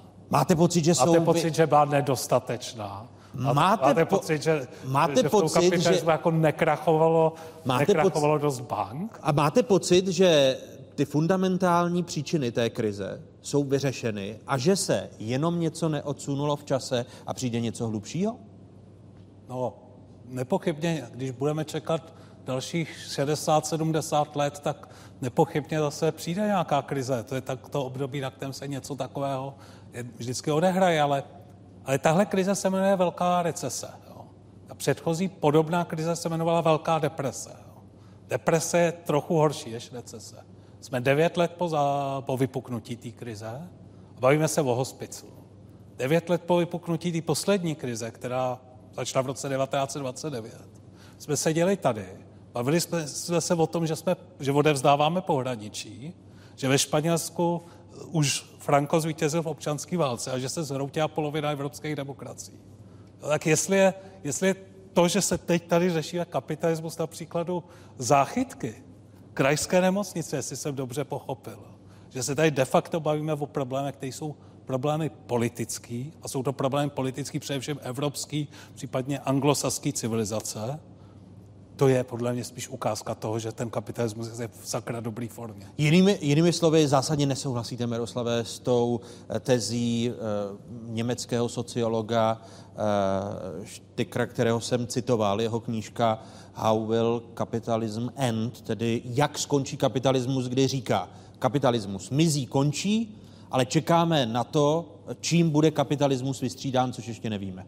Já myslím, že německá filozofická literatura je jako plná zásadních děl, které popisují konec kapitalismu, ať už je to Marxův kapitál nebo Mein Kampf Adolfa Hitlera. Ale teď jsme zase, jo, zase jsme těch devět let po začátku té krize a ani jedna z těchto z těch uh, předchozích děl, ani tato kniha není povinná výbava každá domácnosti, která to chce mít s režimem za dobře. Jo. Tak to se já myslím, že je docela pokrok. Jo. Vy jste si to koupil, přečetl, je v pohodě, ale já si to nemusím kupovat a nemusím to číst. A přesto mě to neohrožuje ani na svobodě, ani na majetku. Já, já s vámi pak ještě budu polemizovat o těch jednotlivých příčinách, eh, které pan profesor Štrek eh, bere jako symptomy mizení kapitalismu. Je kapitalismus v tak dobré kondici, Sonio? Já si myslím, že není úplně v dobré kondici vzhledem tomu, že já kapitalismus vnímám jako ekonomický systém, kdy se snažíme ty zdroje, které máme, využívat v co nejširší míře, co nejlépe, s účelem získávat zisk. A já když vidím v současnosti, jakým způsobem zacházíme s těmi zdroji, které máme, tak si myslím, že tady je možná ještě potenciál pro to, ty zdroje využívat víc. Takže nevím, jestli ta kondice je úplně dobrá. Na druhou stranu je tam co zlepšit. Jinými slovy, eh, shodujete se i s předchozími hosty na tom, že kapitalismus je primárně jenom ekonomický systém a neprostoupil nám dalšími částmi společnosti, politikou, vzděláváním a podobně? Myslím si, že prostoupil. Každý systém je celkem komplexní, takže nemůže být jenom politický, jenom ekonomický nebo jenom ekologický. Vždycky to jsou uh, tři nebo více pilířů, které spolu souvisí. Uh, myslím si, že ten kapitalismus nelze úplně říct, jestli dobrý nebo špatný. Záleží, jakým způsobem uh, jej využíváme ku prospěchu celé společnosti. My v současnosti velmi často hodnotíme, jestli ty ekonomické systémy, které tady máme, jestli jsou správné, jestli jsou dobré k životnímu prostředí. Ono nemůžeme zastavit ekonomický růst a zároveň doufat, že ochráníme celou planetu. To musí jít vždycky ruku v ruce. Takže určitě je to o kompromisu. Když jsem zmiňoval tu knížku, uh, už tady tu recitovanou, jak skončí kapitalismus, také si myslíte, že to je spíš uh, strašení uh, nebo móda, uh, módní vlna, na které se vede a veze jeden německý profesor sociologie, protože tady skončilo nějaké krizové období a přišlo možná jiné krizové období ve společnosti? Já si možná nedovedu představit, jaký systém by ho měl nahradit, protože vnímám, že ta společnost je trošku rozpolcená. Nejsme si uh, Nejsme si jistí, jestli můžeme obhajovat eh, zájmy podniků, generovat zisk. Někomu se zdá, že bychom měli ochraňovat životní prostředí, někdo by se radši zaměřil na sociální hodnoty. Já si opět myslím, že to, abychom mohli třeba chránit životní prostředí, potřebujeme, aby firmy generovaly zisk, abychom se měli dobře, vy jste to říkal, a abychom se začali pohlížet na to, co je kolem nás. A když vidíme, že generujeme zisk a můžeme se rozhodovat, jak s ním naložit, tak můžeme rozhodně i ruku v ruce s tím se věnovat dalším uh, oblastem. Slavek, on to ještě k tomu, k tomu německému proudu. Jo. A je dobrý si uvědomit, že, že naši jako velcí sousedé e, zažili jediný vlastní úspěch, který si za kapitalismu přivodili, a to je sjednocení Německa. Jo. Úspěch poválečného Německa je hodně úspěch vnucených hodnot, vnucených z anglosaského světa. Jo.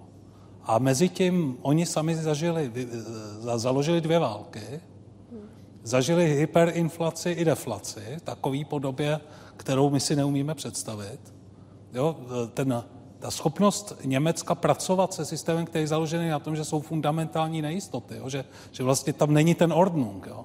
Ona jako podle mě mentálně není úplně vysoká, když to řeknu laskavě. Konec konců ty, eh, ty první banky, které krachovaly v téhle krizi, byly, eh, v Evropě byly z velké části německý. Že?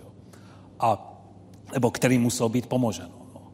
A to je dobrý si uvědomit. Jo. Němec, z Německa já vždycky obdivuju na Německu tu mikroúroveň, jo. jak říká jeden můj kolega. Eh, auto, jasně, německý, rodina, město, to, to je krása. Jo. Ale německá ekonomická politika, nebo německá, nedej bože, ještě zahraniční politika, to je většinou, to je jako fakt jako historie, historie katastrof. Jo. který se nás jako jejich sousedů dost ostře dotýkali minulosti. A to si myslím, že, že kdykoliv čteme, že Němec napsal další knihu o konci kapitalismu, tak je dobrý si to připomenout. A teď je, asi souhlasíte se Soňou, že eh, není nic, co by mohlo kapitalismus nahradit, nahradit když v očích části e, společnosti, především té nejmladší generace, ať už jsem zmiňoval e, výzkum YouGov nebo e, výzkum Harvardovy univerzity v Americe, nespokojenost s kapitalismem jako ekonomickým a společenským systémem, který může být nahrazen alternativou, jako je socialismus. A uvědomujeme si, že když jsme budovali první republiku, tak jsme mluvili o tom, že budeme je socialismus.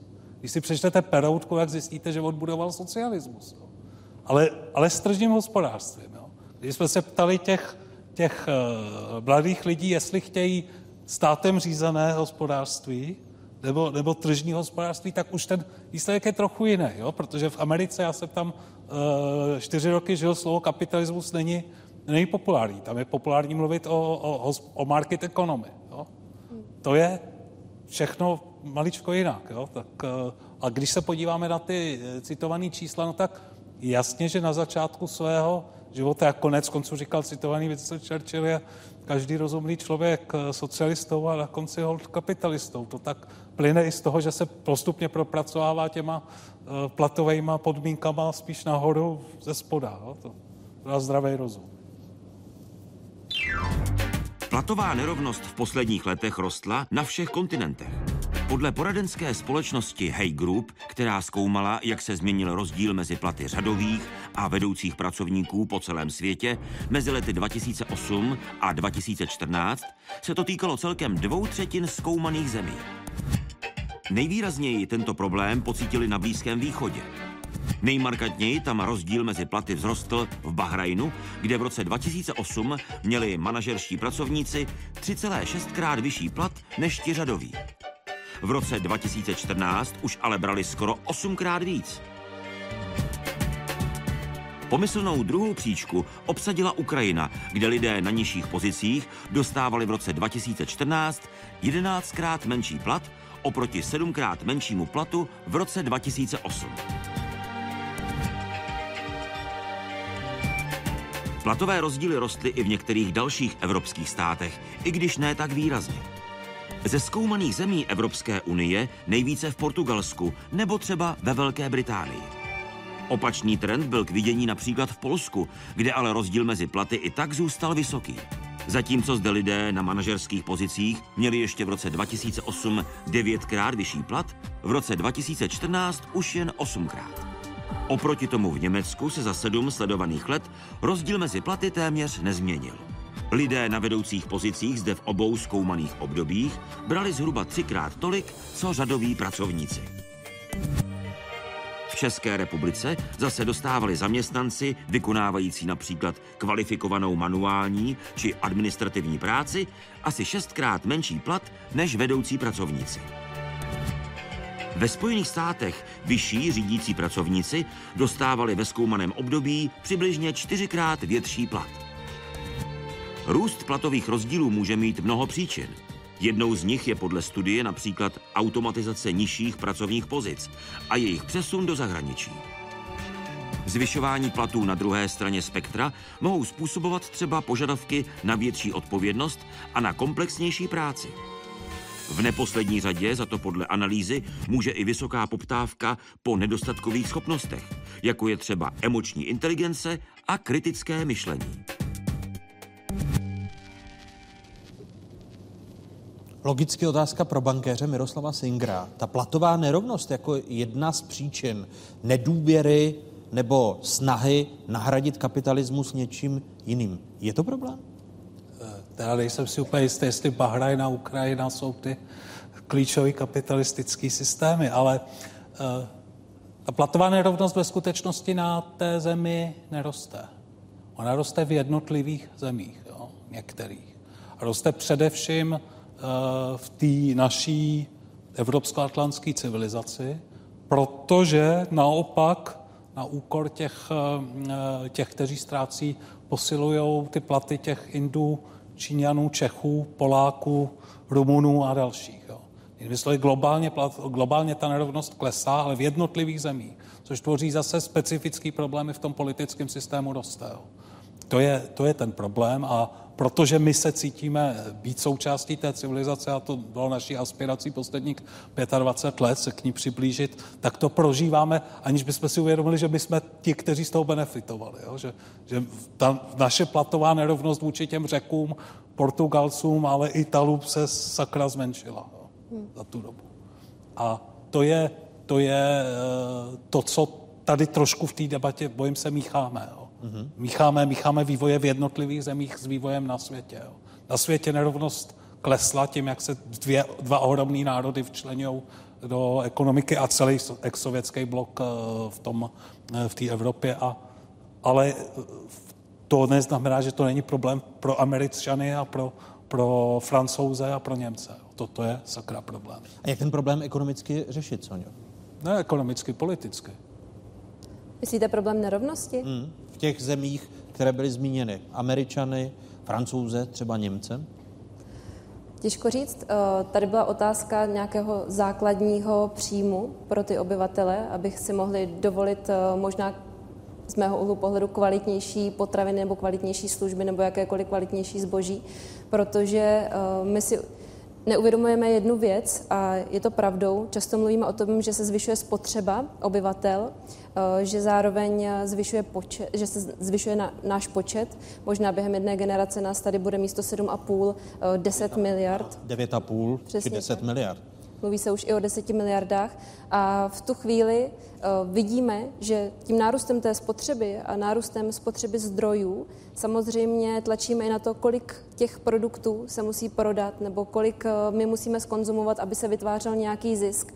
A víme, že to je ten systém, který je neudržitelný. A v tu chvíli mluvíme o tom, že bychom se uh, měli uchýlit od kvantity ke kvalitě, ale často ta kvalita je dražší. A možná právě ten nějaký základní příjem by mohl umožnit lidem uh, kupovat si kvalitnější věci a kupovat jich méně. Ale to už je asi otázka přesně jednotlivých států.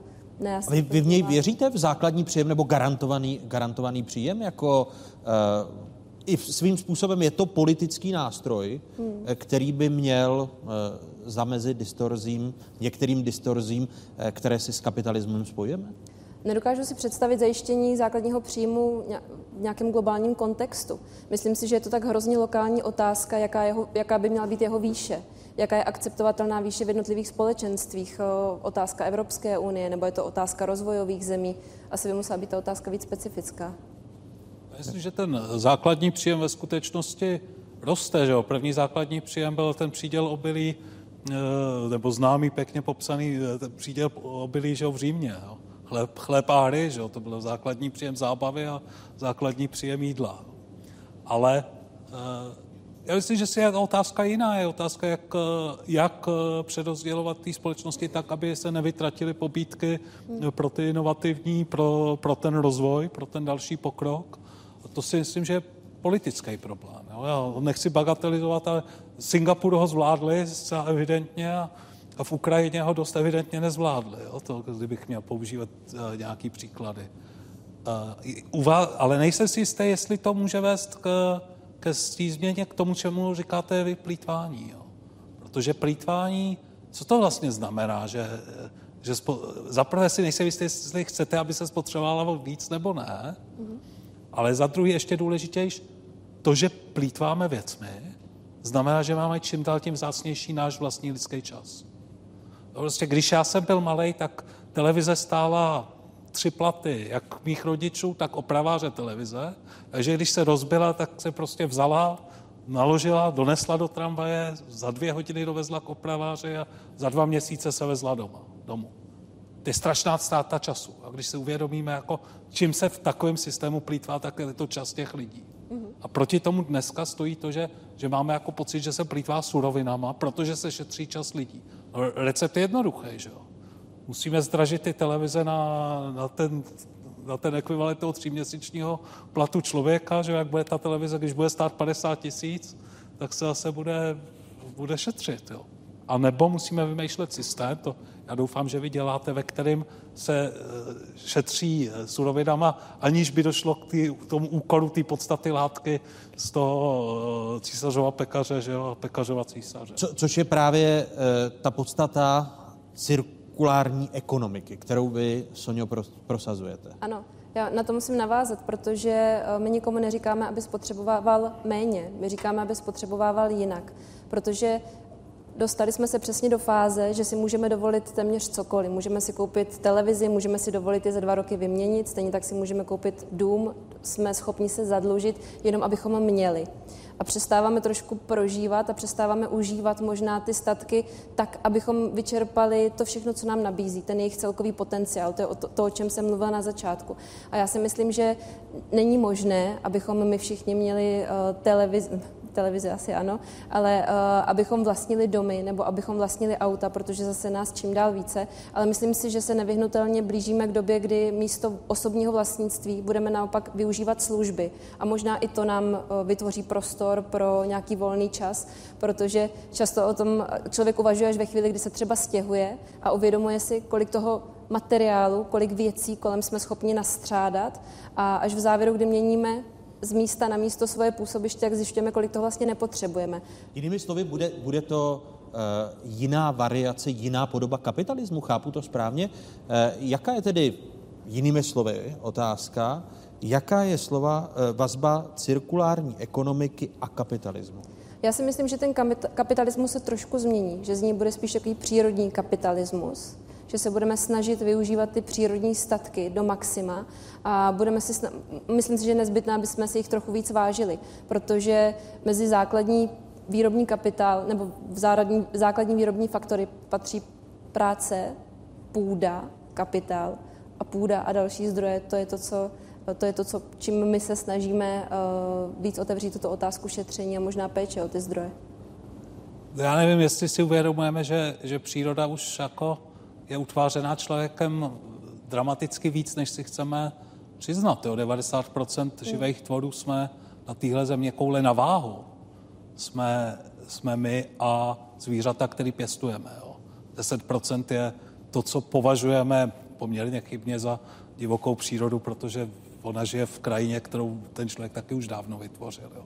Jenom, já nevím, jestli to tady všichni vědí, jak se omlouvám, ale když přijel ten, když se, jsme se vylodili v té Americe, že jo, tak ta, ta Amerika, ty Spojené státy, to byla krajina, kterou vytvořili indiáni tím, že ji systematicky vypalovali, protože zjistili, že tím vytvářejí krajinu, ve které se jim líp loví. Jo? Takže to už taky nebyla jako žádná divočina. Eh, my tu zemi jako už dávno v tomhle smyslu ne kořistíme, ale využíváme. Prostě my jsme tady ten dramaticky převládající druh a, a ten zbytek té přírody do těch 90% jsou krávy a, a 3 miliardy slepic a, a všechno ostatní, co, co používáme. Jo.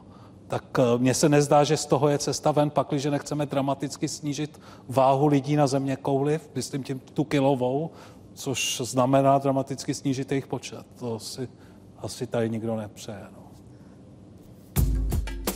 Časopis Fortune zveřejnil v červenci letošního roku žebříček 500 největších firm na světě na základě jejich tržeb za uplynulý fiskální rok. V první desítce žebříčku Global 500 se objevily jak čtyři firmy ze Spojených států, tak i tři čínské. Za největší firmu označil magazín americký Walmart, který utržil asi 486 miliard dolarů. Společnost, která provozuje kamenné obchodní domy ve 28 zemích světa, na vrcholu žebříčku stanula už po čtvrté za sebou. Následovaly jí tři čínské firmy.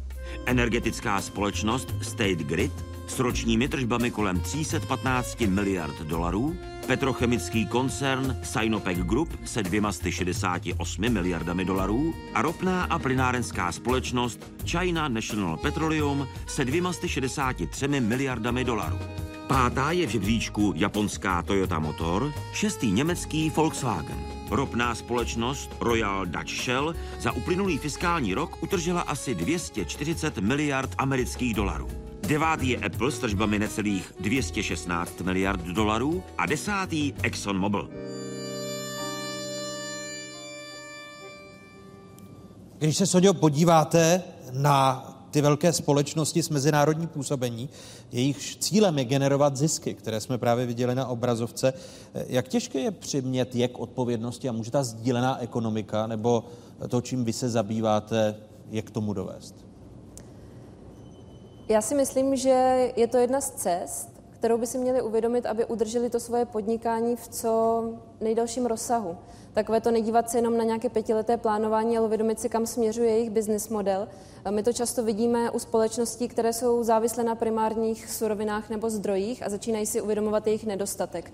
Spousta těch firm investuje do zdrojů, do zdrojů vody nebo nerostných surovin, přesně to, co potřebují k výrobě svých produktů. A já věřím tomu, že aby udrželi to tempo, které nasadili, tak budou muset trošičku změnit ten model, kterým fungují. Oni teď jsou zvyklí prodávat nový model každý druhý rok a možná tlačit i na toho spotřebitele, aby co nejvíce, jak se říká, ty kola kapitalismu se otáčeli. Tomu se dokonce i ve v těch firmách říká, pokud se nemýlím, plánované zastarávání. Že ve chvíli, kdy my koupíme nějaký nový model smartphonu nebo tabletu, tak už mají ty firmy téměř vyvinutý nový, nový model a počítá se s tím, že do dvou, do tří let všichni musíme upgradeovat svůj mobil. Ano. Je to tak. A to je bohužel systém, který je neudržitelný ne z pohledu uh, environmentálního, ale z pohledu toho, kolik tady těch zdrojů je. Často, se, často už dokážeme definovat, na jak dlouho určité zdroje máme a víme, že některé z nich jsou tady třeba na 30, 40 dalších let a v tu chvíli víme, že se musí ne, nějakým způsobem vrátit zpátky do oběhu a třeba z toho vyrobit nový výrobek. A to je právě ten business model, který může uh, přijít, byl tam zmíněn Apple, to plánované zastarávání. Může to být potenciál k tomu, aby si ty firmy brali ty výrobky zpátky, zrecyklovali a použili znova. Uh, očeka? Ano. se skoro vsadil, že ty jmenované společnosti mají nejrychleji rostoucí oddělení eh, společenské zodpovědnosti ze celé světové ekonomiky, možná s výjimkou China Petroleum, ale ta bude mít tu stranickou organizaci, která taky dbá na to, aby byla odpovědná vůči své své společnosti. Jo. Tak, tak eh, to si myslím, že, že se určitě, ale, ale já zase jenom eh, vážně si jako myslíme, že to auto je dneska zastarává jako a, a stárne po, rychlejš než, než předtím. Zase ze mě mluví už ten veterán. Já si, já si ty 105 pamatuju. Jako to, že, to, no že ta společnost byla, a auta... to, že ta společnost byla tak chudá, čím se zase vracíme k tomu nesmírnému plejtvání lidským časem, mm. že byla schopná opravit skoro všechno na koledě, to je dobrý. Ale to není efektivní. To není efektivní, to je, to je projev chudoby. A, ale uh, pokud se bavíme o té uh, recyklaci, no tak já myslím, že, že recyklujeme víc než, uh, než kdy předtím. No. To... Ale také daleko víc přece spotřebováváme, když se, když se podíváte opravdu na tu, na tu myslíte, že ne? Vážně. Teď na to, na to jsou statistiky. Vážně, teď jsme se tady bavili o tom, že, že, že méně lidí ve městech, minimálně v megapolích, eh, má auta než kdy předtím. Hmm. To je ten kus potřeby. Jo. Auto je prostě furt tuna ocele a, a doprovod, který, který prostě zatíží uh, tu přírodu sakra jinak, než, uh, než výroba toho iPhoneu, kterým odstraníme tu potřebu jít na tu schůzku. Jo. No počkejte, ale, ale zas, máme, zas máme věci jiné, eh, spotřeba textilu a, a mohl bych zmiňovat, čím jednu spotřebu nahrazujeme jinými typy spotřeby, které e, vycházejí právě z, z materiálu. textil, jestli se nemýlím, nahradil kůže. Jo. Kůže pochází ze zvířat. Jo. To je docela drahý zdroj. Myslíte si, že opravdu spotřebáváme daleko méně, jak tady? My bohatneme, jo je jiný, jiný kus. My bohatneme, ale spotřebováváme víc. Třeba vy jste zmínil textil. Textil v posledních asi deseti letech čtyřnásobil, čtyř, čtyřnásobili jsme produkci textilu. A textil se vlastně hned po těžebním ropném průmyslu zařadil na druhou příčku největších znečišťovatelů. Takže ta spotřeba roste. A já bych byla trošku skeptická k té recyklaci. Často mluvíme o plastech jako o problémom, problémovém materiálu. A to je skutečně materiál, ke kterému se neumíme moc postavit. Myslím si, že materiál jako takový je to dobrý. Nedokážu si představit svět kolem nás bez plastu v současnosti. Ale když se podívám na celosvětové tabulky toho, kolik se reálně recykluje, to znamená, že ten materiál se vezme a vrátí zpátky do oběhu a něco nového se z toho vyrobí. To jsou skoro jednotky a nízké desítky procent. Takže jsou materiály, u kterých je obrovský potenciál zase umět je vracet zpátky a jsou to třeba i kritické suroviny.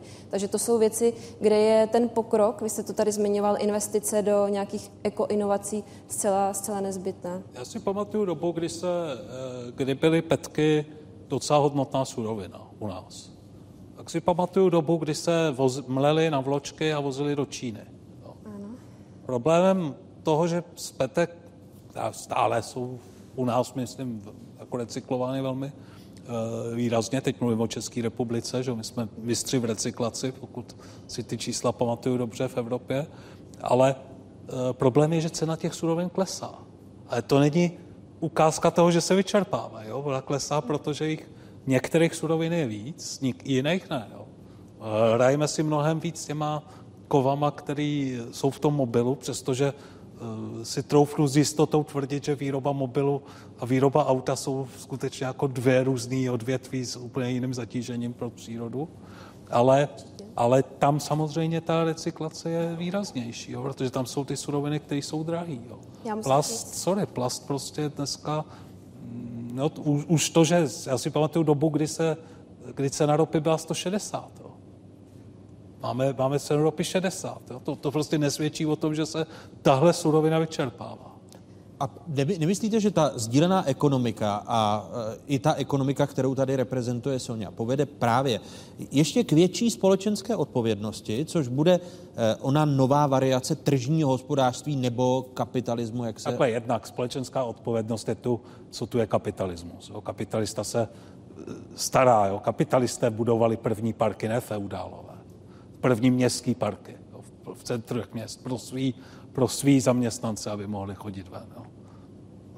E, takže společenská odpovědnost není novinka. Jo. No ale míra společenské odpovědnosti, že si každý z nás tak jako jednotlivec uvědu, uvědomuje, kolik potřebujeme textilu, že zbytečně těmi věcmi plítváme, proč potřebují každý dva roky nový, nový chytrý mobilní telefon. No, protože ten nový chytrý mobilní telefon mě umožňuje nenasednout stále lépe a lépe nenasednout do toho auta, nepořizovat si pilotní průkaz, když si chci vyzkoušet, jak je to lítat letadlem, nepořizovat si kosmickou loď, když chci zaletět na Alfa Centauri a tak dále a tak dále. On mě umožňuje zabavit strašně ekonomickým způsobem a umožňuje mi taky zařídit si to vypučení v tom, minimálně v mém kamarádovi v New Yorku, toho auta z té společné garáže, takže on už to auto skutečně nemá. To je bezvadný a to šetří. Jo? To si myslím, že to je potenciál, o, o kterém předpokládám, vy mluvíte. Jo? To je, pokud se tohle někdo umí, tak ale bez těch nových mobilních telefonů to bohužel nepůjde. Jo? Po, tom, po tom starém telefonu, to si zase pamatuju. Já jsem ještě žil ve světě bez, bez mobilních telefonů, tak já si pamatuju, jak je to čekat někde, jestli přijdou ty kolegové, protože každý úterý večer se tady většinou scházíme. Jo. To, to, to nespochybňuji, ale, ale ta rychlost obměny mi přijde v mnoha ohledech uh, úplně zbytečná, pokud si uvědomíme, že ta rychlost je zbytečná, protože nemluvím obměnu starý telefon napojený na linku a obměna mobilního telefonu, co dva roky nový typ. Protože ten software že, že... moderní nezvládne. Václav, přiznejme si to, my taky stárneme a ten svět letí kolem nás stále rychlejší. Tady, tady se vsadím většině, tady kolem nás to nepřipadne jako tak, tak dramaticky rychlý tempo. Prostě stárneme. Já musím říct, že to tempo je celkem rychlé, teda i uh, považuji se za součást této generace. Uh, musím říct, že spotřeb... ta generace považuje za součást vás? to je asi otázka. Vy, umí, vy umíte polichotit celých 30 minut. no já si myslím, že to tempo, eh, kterým spotřebováváme, je celkem eh, neudržitelné a proto přichází nové modely ekonomiky, která je třeba ekonomika sdílená, protože vidíme, čím víc textilu potřebujeme, tím víc potřebujeme je recyklovat. Já bych se trošku vrátila k té otázce recyklace, kdy vy říkáte, že jsme nejlepší recyklační společností. Ono je velký rozdíl mezi tříděním těch složek na jednotlivé suroviny a na to, kolik skutečně recyklujeme. A to je ta výzva, která je před námi. Třetí kapitolou dnešního fokusu listovali ekonom, bývalý guvernér České národní banky Miroslav Singer a environmentalistka Sonja Jonášová, která je ředitelkou Institutu cirkulární ekonomiky. Oba hosty ještě zůstávají, prozatím děkuju. Trh, obchod, zisk. Pojmy, které kolem nás se objevují denodenně a my je nějakým způsobem používáme jako dospělí. Jak na tyto pojmy pohlížejí děti, jak vnímají to, co je kapesné, jestli je lepší být zaměstnancem nebo zaměstnavatelem. Natáčel jsem eh, se žáky třetí základní školy v Litomyšli. Jejich odpovědi byly víc než inspirativní. Slyšela jsi někdy sousloví tržní hospodářství? Mm-mm. A trh? Co to je trh? Jo, eh, trh, tam se prodává zboží. A co to je podle tebe tržní hospodářství? Slyšela jsi to někdy? Mm-mm, neslyšela. Podle čeho se určuje cena toho výrobku, co kupujeme? Podle toho, kolik máme peněz. Co se ti vybaví, když se řekne trh? Prodávání. Prodávání. Chtěl bys být prodavač? Mm, mo- moc ne. A proč ne? No jedině prodavač z obchodu s hračkama. Kdo to je zaměstnanec? Člověk, co přijde do obchodu. To je zaměstnanec? A kdo je zákazník? Taky člověk, co přijde do obchodu.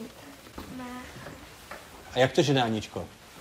Zaměstnanec je ten, který v tom obchodu pracuje a zákazník je ten, který si přijde pro nějakou hračku třeba. A je lepší být zaměstnanec nebo podnikatel? Asi zaměstnanec. Asi zaměstnanec. A proč?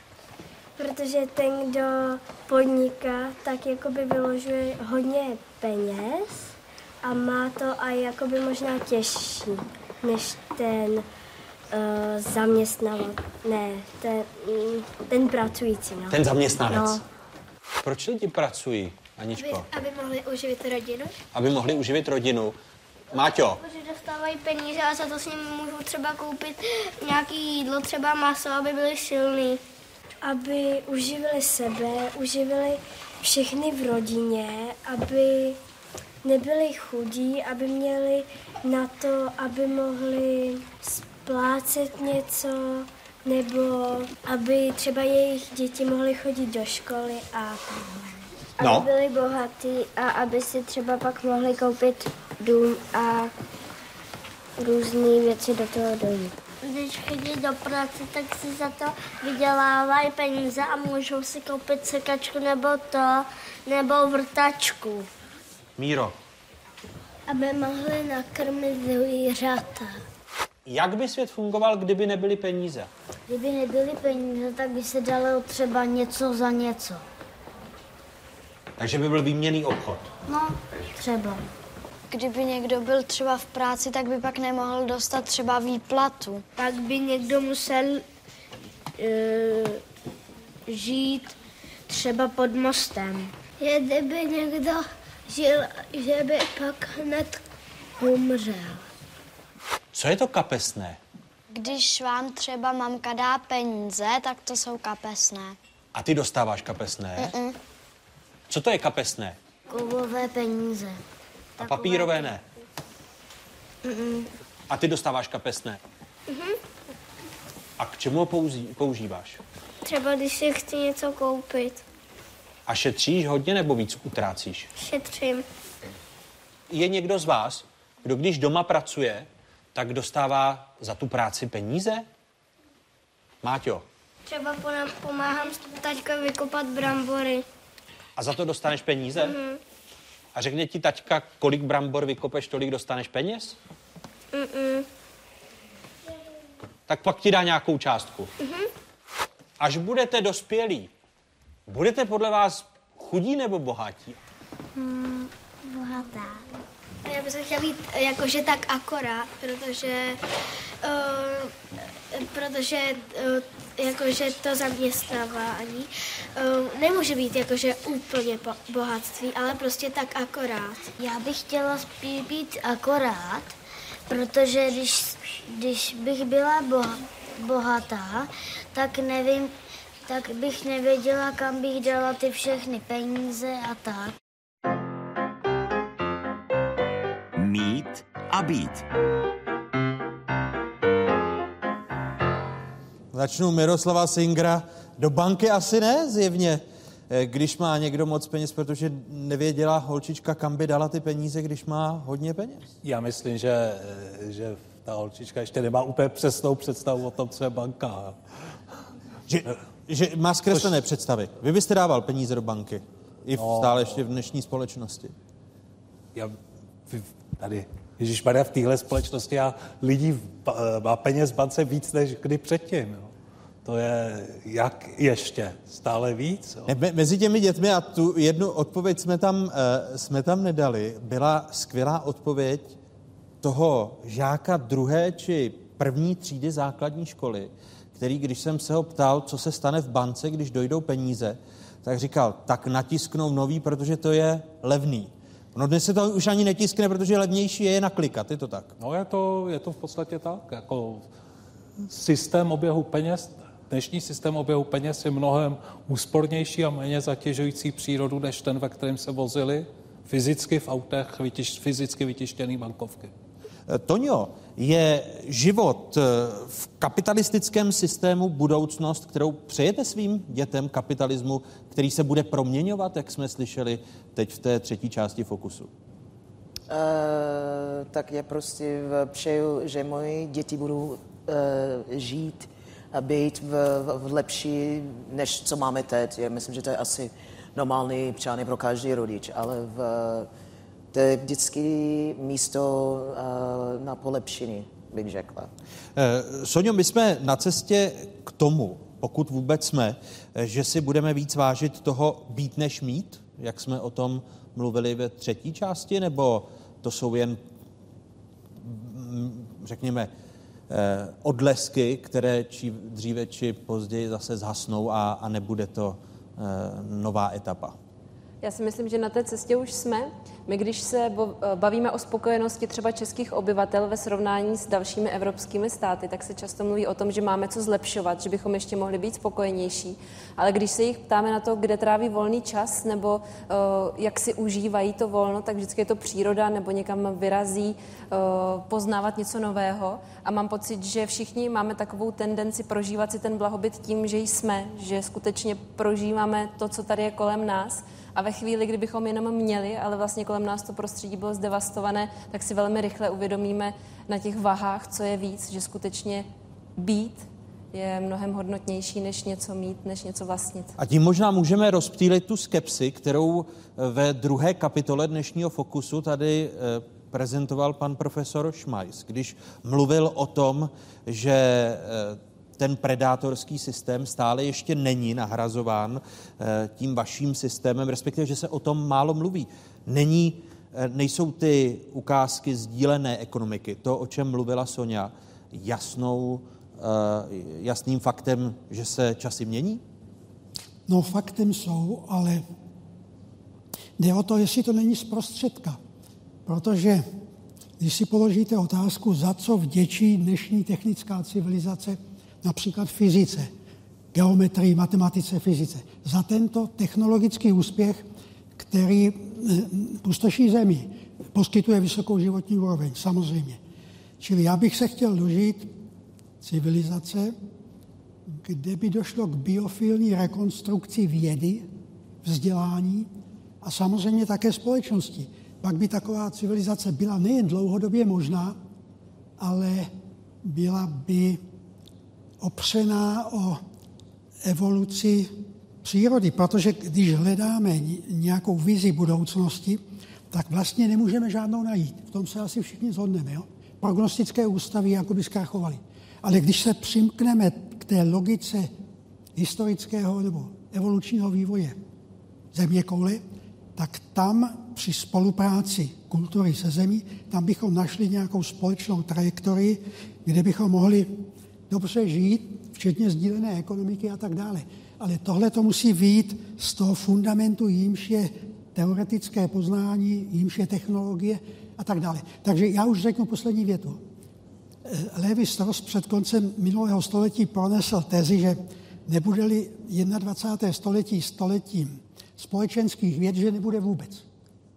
Já si myslím, že na to máme zaděláno. Společenské vědy se musí začít zabývat ne počítáním křesel v parlamentech a tak dále, ale skutečně touto zásadní otázkou, jak řídit kulturu na přetížené zemi, na globalizované, abych řekl, zamořené, přehřáté, už neplně vyhovující zemi. Musíme se prostě uskromnit a biofilně přiblížit tomu širšímu a staršímu systému, jímž je pozemská příroda. Legitimita současné podoby kapitalismu, jak vysoká či nízká je, pane profesore Kyselo? Těžko říct. Tak legitimita je sociologická, filozofická kategorie, která se dá různě vykládat, buď nějakou vazbou na něco vyššího, transcendentního, objektivní hodnoty, anebo je to akceptace. O té jsme už mluvili. Je-li kapitalismus akceptován, tak potom je legitimní. Jde o to, v jaké části světa kým, o těch procentech tady byla řeč. Takže mně připadá, že legitimní bude po dobu, a už jsem to jednou říkal, kdy bude schopen plnit potřeby lidí, kteří v něm žijí a současně jim nebude připadat nějak jako odpudivý, vysoce nespravedlivý, což zase souvisí s tím, o čem jsme mluvili. Takže když by ten kapitalismus byl ten, o kterém teď je řeč, ten kapitalismus toho nového typu, transformovaného, eh, tak to je jistě radostná budoucnost. Já si tím jenom nejsem jistý, protože mám dojem, že řada lidí spojuje s budoucností spíše obavy, ne, že jejich děti se budou mít lépe než oni, ale aby se jejich děti měly alespoň tak dobře jako oni. A tam se potom mluví o té prekérní či prekarizované práci, kdy pracujete a přitom z toho nevyžijete. To je nesporně i co si co k současnému kapitalismu patří. Takže to, jaký bude, to je podle mého soudu s otazníkem, protože my se můžeme zaměřovat na bytí, protože lecos máme. Spousta lidí na světě v tom rozvojovém v zásadě nic nemá, tudíž se podle mého soudu dost snaží, aby nejdříve měli, aby potom mohli být. Eh, pane profesore Komárku, nazýval byste to, co přichází, ta transformace kapitalismu z toho ekonomického hlediska, stále ještě kapitalismem? To je vždycky otázka, jakým způsobem tohleto, tohleto vezmeme. Erich Fromm, kdy si svým pokusným osobám ukazoval sérii obrázků, kde se tuším, že pes měnil ve zcela jasnou kočku. A takzvané autoritativní osobnosti podle toho, e, podle toho nějakým způsobem, způsobem definoval. To je otázka, jestli tomu, tak, jestli tomu tak budeme říkat. Ona je otázka, jestli se naše společnost v roce 89, 90, e, řekněme, zhroutila nebo e, transformovala. E, konec konců, eh, konec konců eh, ten přechod byl, byl po dobrém a poměrně, poměrně plynulý. Takže, eh, takže ona, je, ona je vlastně otázka, jak, nebo kde vidíme vlastně ty přeryvy. Mm, ano, 8 45 byl, byl přeryv veliký, ale mm, kde začíná kapitalismus v dějinách, to je mnohem horší. Spíše se tedy kloníte k tomu, že než zánik kapitalismu, eh, otevřeli jsem celý fokus eh, knížkou eh, jednoho z německých sociologů, tak spíše transformace. Ach, probuch, německé myšlení strašně, strašně miluje na různé, na různé zániky, zániky, rozpady, kolapsy. Ano, kolapsy, der Untergang des Abendlandes a tak dále. To jsme tu, to jsme tu měli, měli mnohokrát. Ehm, já německou kulturu eh, mám rád, ostatně můj syn je Němec a žije v Berlíně, ale eh, je nutno říct, že eh, naši sousedé několikrát v dějinách zinscenovali jaksi, jaksi velice, velice dramatické, dramatické zániky, které si uměli hezky prožít. Přece jenom bych se tady raději opíral o nějakou jinou tradici, nežli ausgerechnet Německo. Jakou? tak eh, konec konců máme jich, máme jich spoustu. Ta Jižní Evropa mm, umí žít, eh, Itálie eh, produkovala ve srovnání se svými zaalpskými sousedy mnohem méně katastrof nebo mnohem menšího rozsahu. Jsou to ty t- transformace, které jsou, Miroslave, daleko lepším pojmem a chápu, že pro vás je i lepší pojem tržní, tržní hospodářství než kapitalismus? Já mám, já mám kapitalismus rád, eh, ale uh, já myslím, že budeme žít prostě ve světě, ve kterém se stále víc budeme bát naší agresivity, ačkoliv uh, už dnes umírá na země kouli mnohem víc lidí sebevraždou, než eh, násilnou smrtí z ruky někoho cizího, což je historicky naprosto neobvyklé jev a, a budeme žít také ve světě, ve kterém si budeme připadat čím dál tím hůř, protože čím dál tím víc z nás se bude dožívat civilizačních chorob a zaplať pámu za to. Jo. Jak to bude s tou, s tou budoucí generací? Bude mít eh, lepší život eh, na Margoslov Jana Kysely než ty generace předchozí? Sonio. Já pevně doufám, že se k tomu postavíme tak, že jim připravíme takové podmínky, aby ten lepší život měli. Eh, my hodně pracujeme s mladou generací a ptáme se jich přesně na to, co možná vy jste se ptali ve svých eh, průzkumech, na to, co by chtěli dělat a co je pro ně důležité. A spousta z nich říká, že by chtělo pracovat na něčem smysluplném a že by chtělo žít ve zdravém světě. A možná už i proto, jak eh, v té základní škole řekli, já bych chtěla mít tak akorát, tak to si myslím, že bude trend, že to nebude už možná tolik o penězích, ale o tom skutečně prožívání toho života se všemi vymoženostmi, které samozřejmě máme k dispozici a tomu se určitě nebráníme.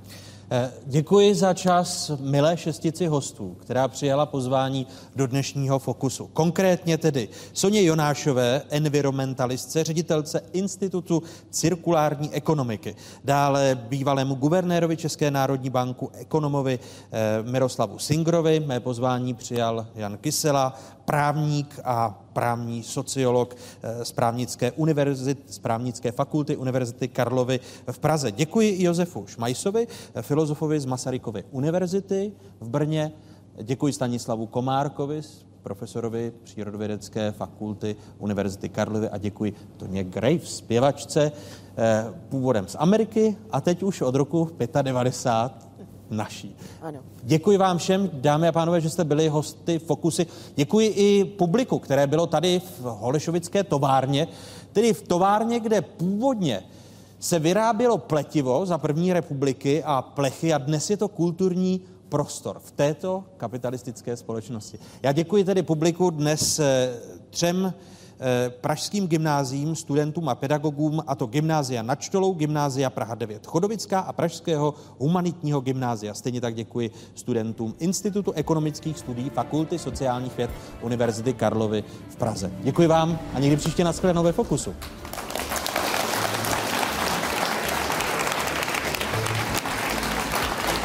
Další fokus uvidíte za měsíc a v průběhu celého měsíce jsme na sociálních sítích vám k dispozici. Hezký zbytek večera, dobrou noc.